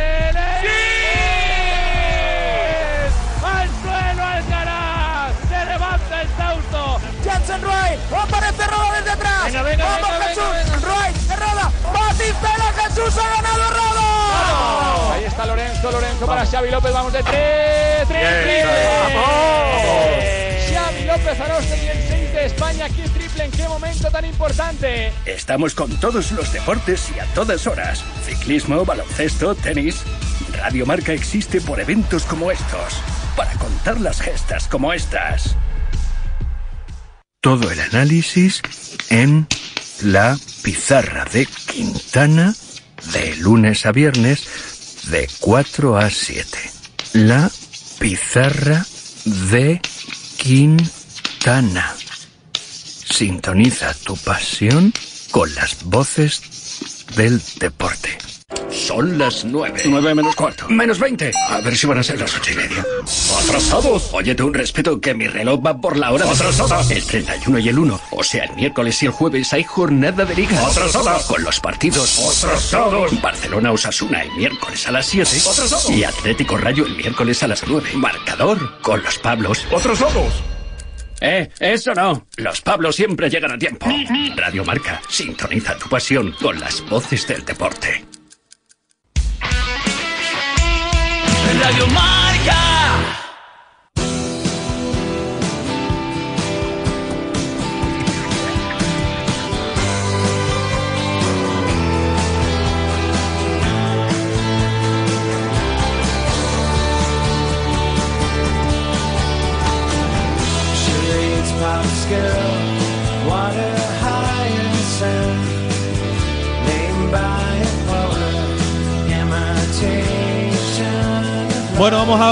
Vamos a hablar con un deportista que con el resto de sus compañeros Pineda le dieron hace pocos días una alegría al deporte español impresionante. ¿eh? Sí, una Además- y además cómo se produjo aquello, claro. es que- Bueno, claro, evidentemente tuvo mucho mérito esa medalla de oro, esa final ante un rival muy complicado, un En su- escenario en su también. casa. Efectivamente, un escenario que, que iba totalmente en contra y si habitualmente aquí hablamos mucho de waterpolo, tanto del waterpolo dos hermanas como del waterpolo Sevilla, pues ya que tenemos un sevillano, un andaluz en la élite mundial del waterpolo, pues también queríamos hablar con él después de este éxito y en un año además que se presenta muy interesante, evidentemente, para, para el waterpolo nacional. Y además fue jugador del waterpolo Sevilla. Salió de ahí, efectivamente. Eh, Miguel de Toro, ¿qué tal? Muy buenas tardes. Hola, muy buenas tardes. Bueno, felicidades antes que nada, pues ya todavía te podemos felicitar, claro, evidentemente. Como para no felicitarte. Sí. Muchísimas gracias, muchas gracias. Oye, eh, que digo que una vez que ya han pasado unos cuantos días habéis asimilado lo que supone, pues claro, es que alguien puede pensar, bueno, si esta gente han sido campeones olímpicos, que por cierto, con, la, con el oro de Atlanta 96 yo disfruté como un enano, con aquel sobre todo, ¿no? Han sido en Barcelona 92 eh, también medalla de plata, han ganado campeonatos del mundo. Oye, que ganen un campeonato de Europa, mm, hombre, es importante, ¿no? Pero verás que tampoco que han conseguido. Es que ganar el campeonato de Europa, Miguel, es muy difícil porque en Europa están las mejores selecciones del mundo. Sí, efectivamente, cualquiera que no, que no siga tanto el waterpolo o que lo siga desde, pues, de, una manera más reciente, eh, pues no, no, no sabe la importancia que tiene este, este hito que acabamos de conseguir porque, bueno, pues el europeo, como bien has dicho, eh, el nivel medio del europeo pues es siempre mucho más alto que el del mundial o incluso que el de la olimpiada, ya que los mejores equipos están aquí y se convierte en un campeonato pues muy muy duro porque prácticamente no tienes partidos fáciles y, bueno pues eh, de hecho nunca se había conseguido antes eh, por parte de España este euro europeo entonces pues es un, es una- ha sido un logro increíble Claro, es que si uno mira el ranking de la Federación Internacional, es que más allá de España, de Grecia, de Italia, de los países balcánicos, sí es verdad que Estados Unidos tiene un potencial, que después hay selecciones como Australia, Japón, pero las mejores selecciones están en Europa. Sí, sí, sí, sí, es que bueno, de, de hecho, eh, en muchas ocasiones nosotros decimos eh, que el mundial, pues como que es, no, no, no, no vamos a decir que es segunda categoría, porque al fin y al cabo, pues te evidentemente ser campeón del mundo, pues es, es, es, es incluso más, ¿no? Evidentemente, pero sí que hay que darle mucho valor al europeo, ya que las selecciones que son de, de media categoría, pues pueden ser de mediana a alta en el mundial perfectamente. Hay selecciones muy buenas, como ahora hemos podido ver, por ejemplo, eh, a Rumanía, que Mm. ha venido haciendo un waterpolo muy bueno y que pues no, no estaba en el mundial hasta, hasta este último que se ha clasificado, hasta ahora Doha. Claro. Oye, fue muy gordo lo que hiciste y, a- y además en la fo- de la forma que se hace en el, en el escenario con lo que había allí, yo no sé cómo la fortaleza mental que hay que tener para, para hacer lo que hicisteis. ¿eh? Bueno, sí. Bueno, yo creo que en este caso se, se trata, se trata un poquito más de, de un tema de experiencia, ¿no? Eh, nosotros veníamos de hacer ya cinco finales en los últimos eh, seis años y Se bueno, os pues fue una en los de hecho, la- penaltis, ¿no? En los- en 2018 contra Serbia perdisteis en los penaltis, ¿no? Es- Efectivamente, y luego volvimos a perder otra final en penaltis en, 2000 en 2020, en 2019 también perdimos otra, y bueno, pues de hecho perdimos tres finales consecutivas y, y desde entonces pues digamos que esa experiencia la adquirimos y gan- hemos ganado las siguientes tres, tanto en la Copa del Mundo como en el Mundial y, y ahora en el Europeo. Y bueno, sí que es verdad que en esta ocasión pues fue un, fue algo incluso más impresionante porque jugar en Croacia con la piscina a reventar, que realmente no podías escuchar nada de lo que decías a, un metro de distancia con tus compañeros, y de la forma en la que lo hicimos, bueno, hay que evidentemente contar con un punto de suerte, pero sí que es verdad que nosotros nos mantuvimos fríos, eh, supimos ir a por el partido en el último cuarto y bueno, creo que la falta de experiencia en el equipo croata pues hizo mella en, eh, para ellos en el último cuarto y no supieron cómo abordar esa situación. Tú tienes mucha experiencia, evidentemente, en este tipo de, de partidos al, al máximo nivel, pero no sé si te habías encontrado un escenario tan complicado de, de abordar con, con la piscina como estaba, como estaba el público. Y los No sé si árbitros, vivido- Pineda, no te olvides los árbitros en Eh, waterpolo. ¿eh? Efectivamente, efectivamente. Que no sé si habías vivido algún escenario tan, tan complicado en un partido tan- de este nivel. Pues no, no, yo creo que la verdad ha sido el, el escenario más complicado junto con el de Hungría en 2020, solo que en Hungría 2020, como todavía no contábamos con, no, no, no contábamos con tanta experiencia, evidentemente, pero sí que es cierto que era una piscina más abierta, que sí que se podía, sí que te podías comunicar con tus compañeros, a pesar de que había más gente incluso porque era una piscina abarrotada, era, una- era un centro deportivo mucho más amplio y, y la comunicación pues eh, era mucho más fácil que no ahora en Zagreb. Y bueno, yo creo que el hecho de que ellos tuvieron miedo a no perder el partido, o sea, a perder el partido, fue lo que, lo que hizo que nosotros eh, nos envalentonáramos. Y mira, de hecho, los primeros cuatro minutos del cuarto no, no hubo goles y, y a la que entró uno, pues empezaron a entrar todos. Oye, eh, ¿qué, qué tiempo llevas tú ya fuera de Sevilla? Pues yo llevo fuera de Sevilla ya, pues llevo 13, 13 temporadas, Mm. porque salí de casa bastante jovencito, salí con, salí con 17 años recién cumplidos y ahora tengo 30. Entonces, bueno, es media vida ya por aquí, por, por Barcelona. Y además creo que estudias, ¿no? Estás estudiando, ¿no? Sí, sí, sí, bueno, yo terminé el bachillerato eh, en el CAR de San Cugat y, y bueno, pues ahora, ahora, ahora estoy estudiando, estoy terminando ya, que si Dios quiere termino este, este año, que también manda leches que, que sea justamente este año, terminaré mi carrera de, de economía, que me queda un semestre y bueno, pues esperemos que sí. Eh, eh, Con lo que entrenan esta gente, Vineda, encima a currar Sí, sí, estudiando, sí. ¿eh? Yo, yo hablaba con algún amigo que tengo en el Waterpolo Sevilla y me decían que, que bueno, que al final, desgraciadamente para, para los deportistas profesionales de waterpolo, Claro. durante los que están a nivel de Miguel sí que pueden vivir del waterpolo durante los años eh, que ejercen como profesionales, pero claro, hay que formarse, ¿no, Miguel? Hay que buscarse las habichuelas para una vez que uno se tenga que se retirar. ¿no?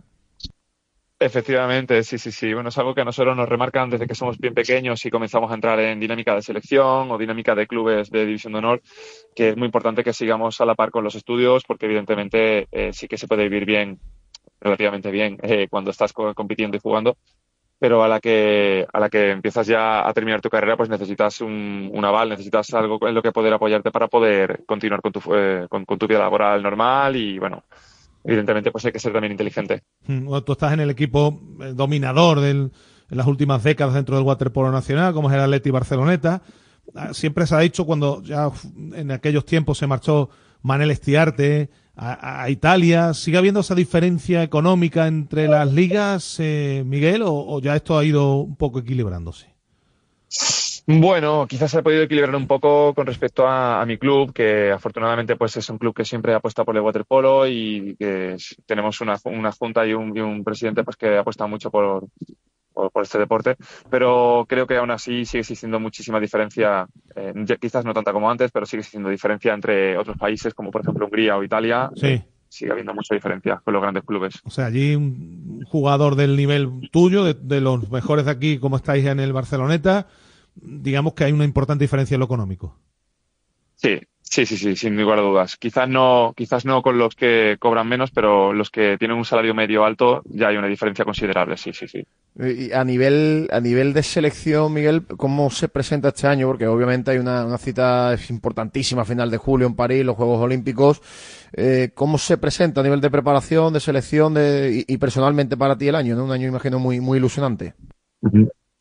Sí, es un año súper ilusionante y bueno, eh, es un año en el que hay que ser muy inteligente, hay que, hay que mm, intentar pues que emocionalmente estemos todos bien, hay que tomárselo con calma porque si comienzas a pensar en todo lo que viene, pues te, te puede salir un poco del guion y es importante que nos mantengamos fríos, que vayamos pasito a pasito y bueno, creo que en este, en este aspecto la familia es clave, cumple un papel clave porque estamos, estaremos muchos días sin, sin verles, ahora hemos, ve- venimos de estar mm, de concentración 12 días en Hungría, después hemos estado eh, otras dos semanas en Zagreb, ahora nos vamos dos semanas a Doha, después otras dos semanas o tres incluso a París. Entonces, claro, evidentemente no es algo que agrade mucho a nuestras familias porque no, no quieren que estemos tanto tiempo fuera, pero, pero bueno, eh, tiene, tienen un papel muy importante en, en el factor de apoyo y, y, bueno, pues yo tengo la suerte de contar con una que, que sí que lo hace. Entonces, puedo, puedo estar tranquilo. Bueno, te vas, te vas a hinchar de hacer kilómetros, efectivamente. Oye, te quedasteis, os quedasteis con la miel en los labios en, en Tokio,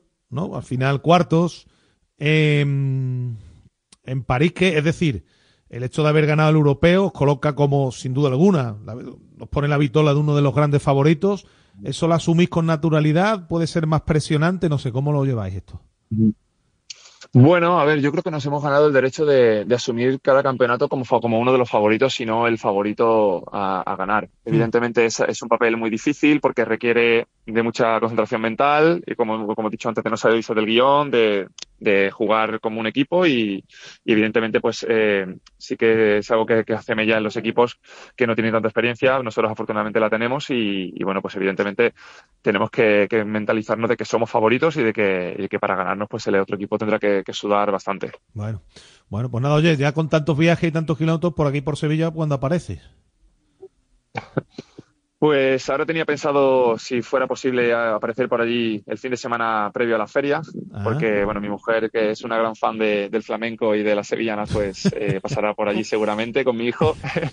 y bueno, pues si, si tengo la suerte de poder ir, aunque sea un par de días, pues eh, Bueno. me, me gustaría pasar por allí, sí. Bueno, pues nada, Miguel, que siga yendo la cosa como va y la enhorabuena nuevamente. Te mandamos un abrazo. Gracias por atendernos. Muchísimas gracias a vosotros, un placer. Bueno, un- uno de los deportistas más importantes que tenemos, afortunadamente. A aquí. nivel de waterpolo, Agustín, El- el más importante de el Andalucía. deportista andaluz más importante de toda la historia de, de este deporte, porque es verdad que es un deporte muy centrado en el norte, sobre todo en Cataluña, Sí. pero ha llegado muy lejos, ¿eh? saliendo primero de Tomares, luego del waterpolo Sevilla, el salto y marcharse de casa tan prontito. Sí, señor. Y por, suer- por suerte está obteniendo los resultados que, que se merece y ojalá le ponga la guinda con una medalla olímpica. Bueno, venga, seguimos que todavía tenemos que hablar de baloncesto. DJ? We up in here. Thank you for joining Everybody's nobody. How y'all feel? Cause I feel so awesome. How you feel? Awesome. I guess that awesome. Shorty, you fine and your body is awesome. Wanna roll? Awesome. Well, let's go. Bueno, estamos en tiempo de baloncesto y vamos a charlar con un protagonista en el, la semana en la que se va a retomar la competición, Pineda, después de que Estudiantes haya ganado la Copa Princesa. Era el favorito. O sea, la, te- la tercera que ganan ya Estudiantes, claro. Lleva ya mm, en la, en la categoría. mm, ¿Te hubiera gustado a Estudiantes no tener que ganar seguramente tantas Copas Princesa, no? Sí, hombre, por estar eh, en ACB, un equipo histórico. Bueno, ha sido un fin de semana de, de parón y a partir de ahora, de aquí ya sin solución de continuidad hasta final de temporada, buscando victorias y buscando estar en una zona más alta de la clasificación, mirando siempre de reojo esos puestos de playoff, que todavía están lejos, pero el Betis no puede dejar de tener ese objetivo. Y la próxima cita es el viernes a las 8 ante Castellón en casa. Retoma la competición el conjunto de, de Bruno Savignani. Está con nosotros un, y, eh, vamos, un argentino, Lucas Fagiano, con este apellido, obviamente adivinarán que también tiene ascendencia italiana y de ahí que tenga pasaporte también eh, italiano, que ha llegado no hace mucho además. En diciembre. Lucas, ¿qué tal? Muy buenas. ¿Cómo les va? Bueno, buenos días, buenas tardes para todos ustedes. Bueno, ac- acento italiano no tienes mucho, ¿eh? No, no, no, no, más bien argentino diría yo. De Bahía Blanca, o sea que eres mm, compa- eres eh, compatriota, compatriota y además has nacido en el mismo sitio que Germán Petzela. Eh, exacto, exacto, exacto, de la misma ciudad, de la misma ¿Eh? ciudad que Germán, sí, sí, sí. ¿Lo conoces o qué? Eh, sí, al final, bueno, Bahía es chiquito, una ciudad pequeña y, y más o menos nos conocemos todos, así que tuve, crucé un par de palabras con él, así que, eh, nada, sí, sí, sí, sí. Bueno, bueno. Oye, eh, que ¿cómo os ha venido este parón? ¿Os ha venido bien, mal, después de la bueno racha que habíais cogido? En fin, iba el equipo un poquito en línea ascendente. No sé, tú que ya tienes experiencia, ¿cómo, cómo, cómo ha sentado el parón? Creo que nos vino bien porque, bueno, eh, el equipo, como, como bien saben, ha sufrido muchas modificaciones a lo largo de la temporada y, bueno, eh, un- una vez que hemos hecho los, los últimos cambios, donde, bueno, entre otros jugadores me sumé yo, eh, que fui de los últimos, digamos, en arribar, necesitábamos un tiempo de, de entrenamiento para, para mirar eh, para adentro y, mejorar y asentar algunas cosas eh, que por ahí en el día a día la competencia no, no te lo permite porque tenés juegos muy próximos, hay que prepararlos, así que nos vino bien. Oye, ¿y qué tal con, con Sabiñán y con Bruno, que es un... Porque tú conoces la categoría, ahora hablaremos, tú has estado ya aquí en España en, en- ACB y también en esta Leboro, pero Bruno que no había pisado la, la categoría, ¿cómo lo estás viendo y qué tal con él? Bueno, muy bien, yo particularmente ya lo conocía él de, de, de Brasil, porque yo jugué en Brasil y, y- y lo enfrenté, así que ya lo conocía. Eh, y bueno, él está haciendo un, un gran trabajo. eh, la verdad que, bueno, nos estamos, eh, eh, nos entendimos bastante rápido y a la vez tiene alguien como Iñaki Martín en el cuerpo técnico que, que sí conoce muy bien la Leboro, eh, con mucha trayectoria, entonces eh, también está haciéndole de mucha, de mucha ayuda para él, pero, pero vamos bien, sí. Eh, tú que conoces la Liga Española ya porque has jugado en dos equipos, has estado por ejemplo en Movistar, ¿qué, qué te ha parecido el grupo, la plantilla, el nivel de la plantilla para competir en esta Liga Leboro, que evidentemente este año tiene un gran nivel porque hay equipos muy importantes de grandes presupuestos y que han hecho cosas muy importantes en ACB?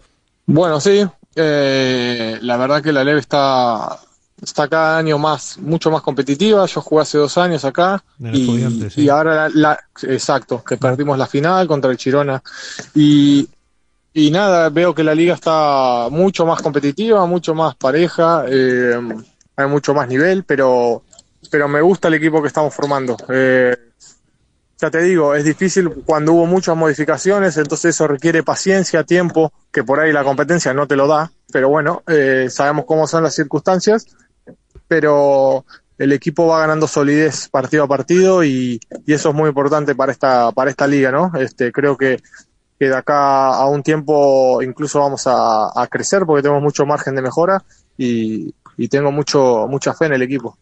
Oye, Lucas, tú has, has estado en ACB con Guipúzcoa y en, y en Leboro con estudiantes. Eh, ¿Qué es más difícil, mantenerse o, o subir? Bueno, son dos cosas, dos presiones Te lo digo, distintas, diría te lo digo ¿no? por el tiempo que lleva estudiantes ya mm, en la categoría, por poner un ejemplo. Sí, en, en, eh, en ese caso particular o de la LEP también, porque le pasa a Burgos y le pasa a otros equipos. Eh, eh, cada, yo creo que cada competencia y categoría tiene su, su dinámica y su, su historia, ¿no? Este, y, y muchas veces situaciones que funcionan para la ACB, para la, la- LEP no, por- pero no por el nivel, sino porque la forma de juego o bueno, muchas situaciones hacen que sea que sea distinto. Eh, entonces, eh, y además, no es lo mismo, como dijiste vos, no es lo mismo jugar para no descender Claro. con toda la, la- la presión y hasta a veces tensión y amargura que eso genera que la ilusión para ganar, ¿no? Obviamente a todos nos gusta jugar para, para salir campeón, este, pero, pero son muy duras las dos, la verdad que son muy duras las dos. Sí, lo que el otro día además hablábamos con Diedovic, con Diedovic aquí y él que había estado también en- en- jugando en otras ligas como tú. Claro, es que tú miras la LEP Oro y la LEP Oro de aquí de España es una categoría superior a muchas primeras divisiones de muchos países. Eh, seguro, seguro que es así, eh, eso está, está claro y, y sí, y tiene, como te dije, ¿no? Tiene su propia, su propia dinámica, tiene sus jugadores, acá hay muchos jugadores que, que conocen mucho la liga y que llevan muchos años y, y entonces la dominan y saben cómo, cómo, cómo se juega acá y entonces hace que por ahí jugadores que vienen de otras ligas con, con más talento quizás, eh, al final les cueste más, ¿no? Porque ya te digo, eh, la liga esta es la, la- hay equipos y jugadores con mucha trayectoria que la dominan muy bien. Oye, estáis ahora mismo ahí un puesto un poco de indefinición, indudablemente con la idea de, tirar ya definitivamente y, digamos que, os vean la matrícula, ¿no? Los que vienen por abajo. Eh, no sé, mm, eh, ¿en qué momento de la temporada estáis en el sentido de, de si miráis más hacia arriba que, que ya hacia atrás? Bueno, eh, tenemos casi com- casi la segunda vuelta completa, ¿no? Y Sí. Nos quedan muchos partidos, por suerte varios en casa, eh, y lo que nos propusimos es eh, ir partido partido a partido. Bueno, ahora tenemos dos, de hecho dos seguidos en casa. Sí. Que, que serán fundamentales. Este, el del viernes primero, obviamente, donde tenemos el foco 100%. Y contra eh, Orense. y el eh, eh, con Castelló y luego contra Orense, sí. Por eso eh, el foco está ahí, eh, no miramos más que eso y sabemos que, que si queremos empezar a escalar en la tabla, eh, estos partidos dentro de casa hay que ganarlos. Así que eh, no queremos no queremos sacar un poco la, concentración de ahí, estos dos partidos y, ganar los dos. Claro, porque la experiencia que tú tienes te dice que, que en esta categoría mirar más allá de, de- de lo que estás comentando mm, no es, no es lo mejor, ¿no? Está muy parejo todo y, y si por ahí miras mucho más allá y, y sacás de vista lo que tenés por delante y decís, ah, este equipo, bueno, no viene en una buena dinámica, jugamos de local y por ahí te llevas una sorpresa. Como muchos no esperaban que, que ganemos en Burgos nosotros, ¿no? Claro, por por- claro, por claro. la posición. Pero bueno, eh, es así la liga y, y hay que ir semana a semana. Te hago la última. Tú ya conoces España porque has vivido en varios sitios. La adaptación a, a Sevilla bien, imagino que fácil, ¿no? Muy fácil, muy fácil. Una ciudad, bueno, había venido a jugar acá y, y ya algo sabía y conocía, pero la verdad que una ciudad muy bonita.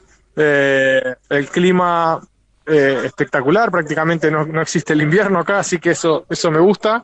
Eh, sé que después se pone más, más caliente, pero Sí. bueno, eh, por ahora me gusta y, y muy, muy a gusto en la ciudad, muy a gusto, por suerte. Pues nada, Lucas, que mm, nos alegramos de que estés contento, de que estés a gusto aquí y a ver si la próxima vez que hablemos contigo, pues va todavía mejor la cosa. Te damos las gracias. Bueno, un saludo a ustedes y acá estaremos y bueno, esperemos que, que como dijiste, ¿no? Que, que las cosas vayan siempre mejor. Hemos llegado hoy al, al final de Directo Marca Sevilla. Hoy hay marcador, Pineda.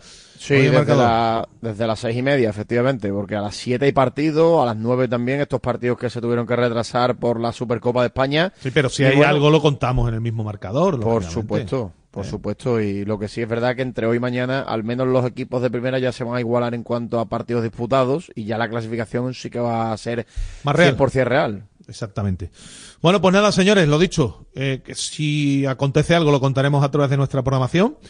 Y si no, pues mañana nos volvemos a escuchar. A eso de la 1 y 5 estamos por aquí en directo Marca Sevilla. Sean felices. Gracias a Dios.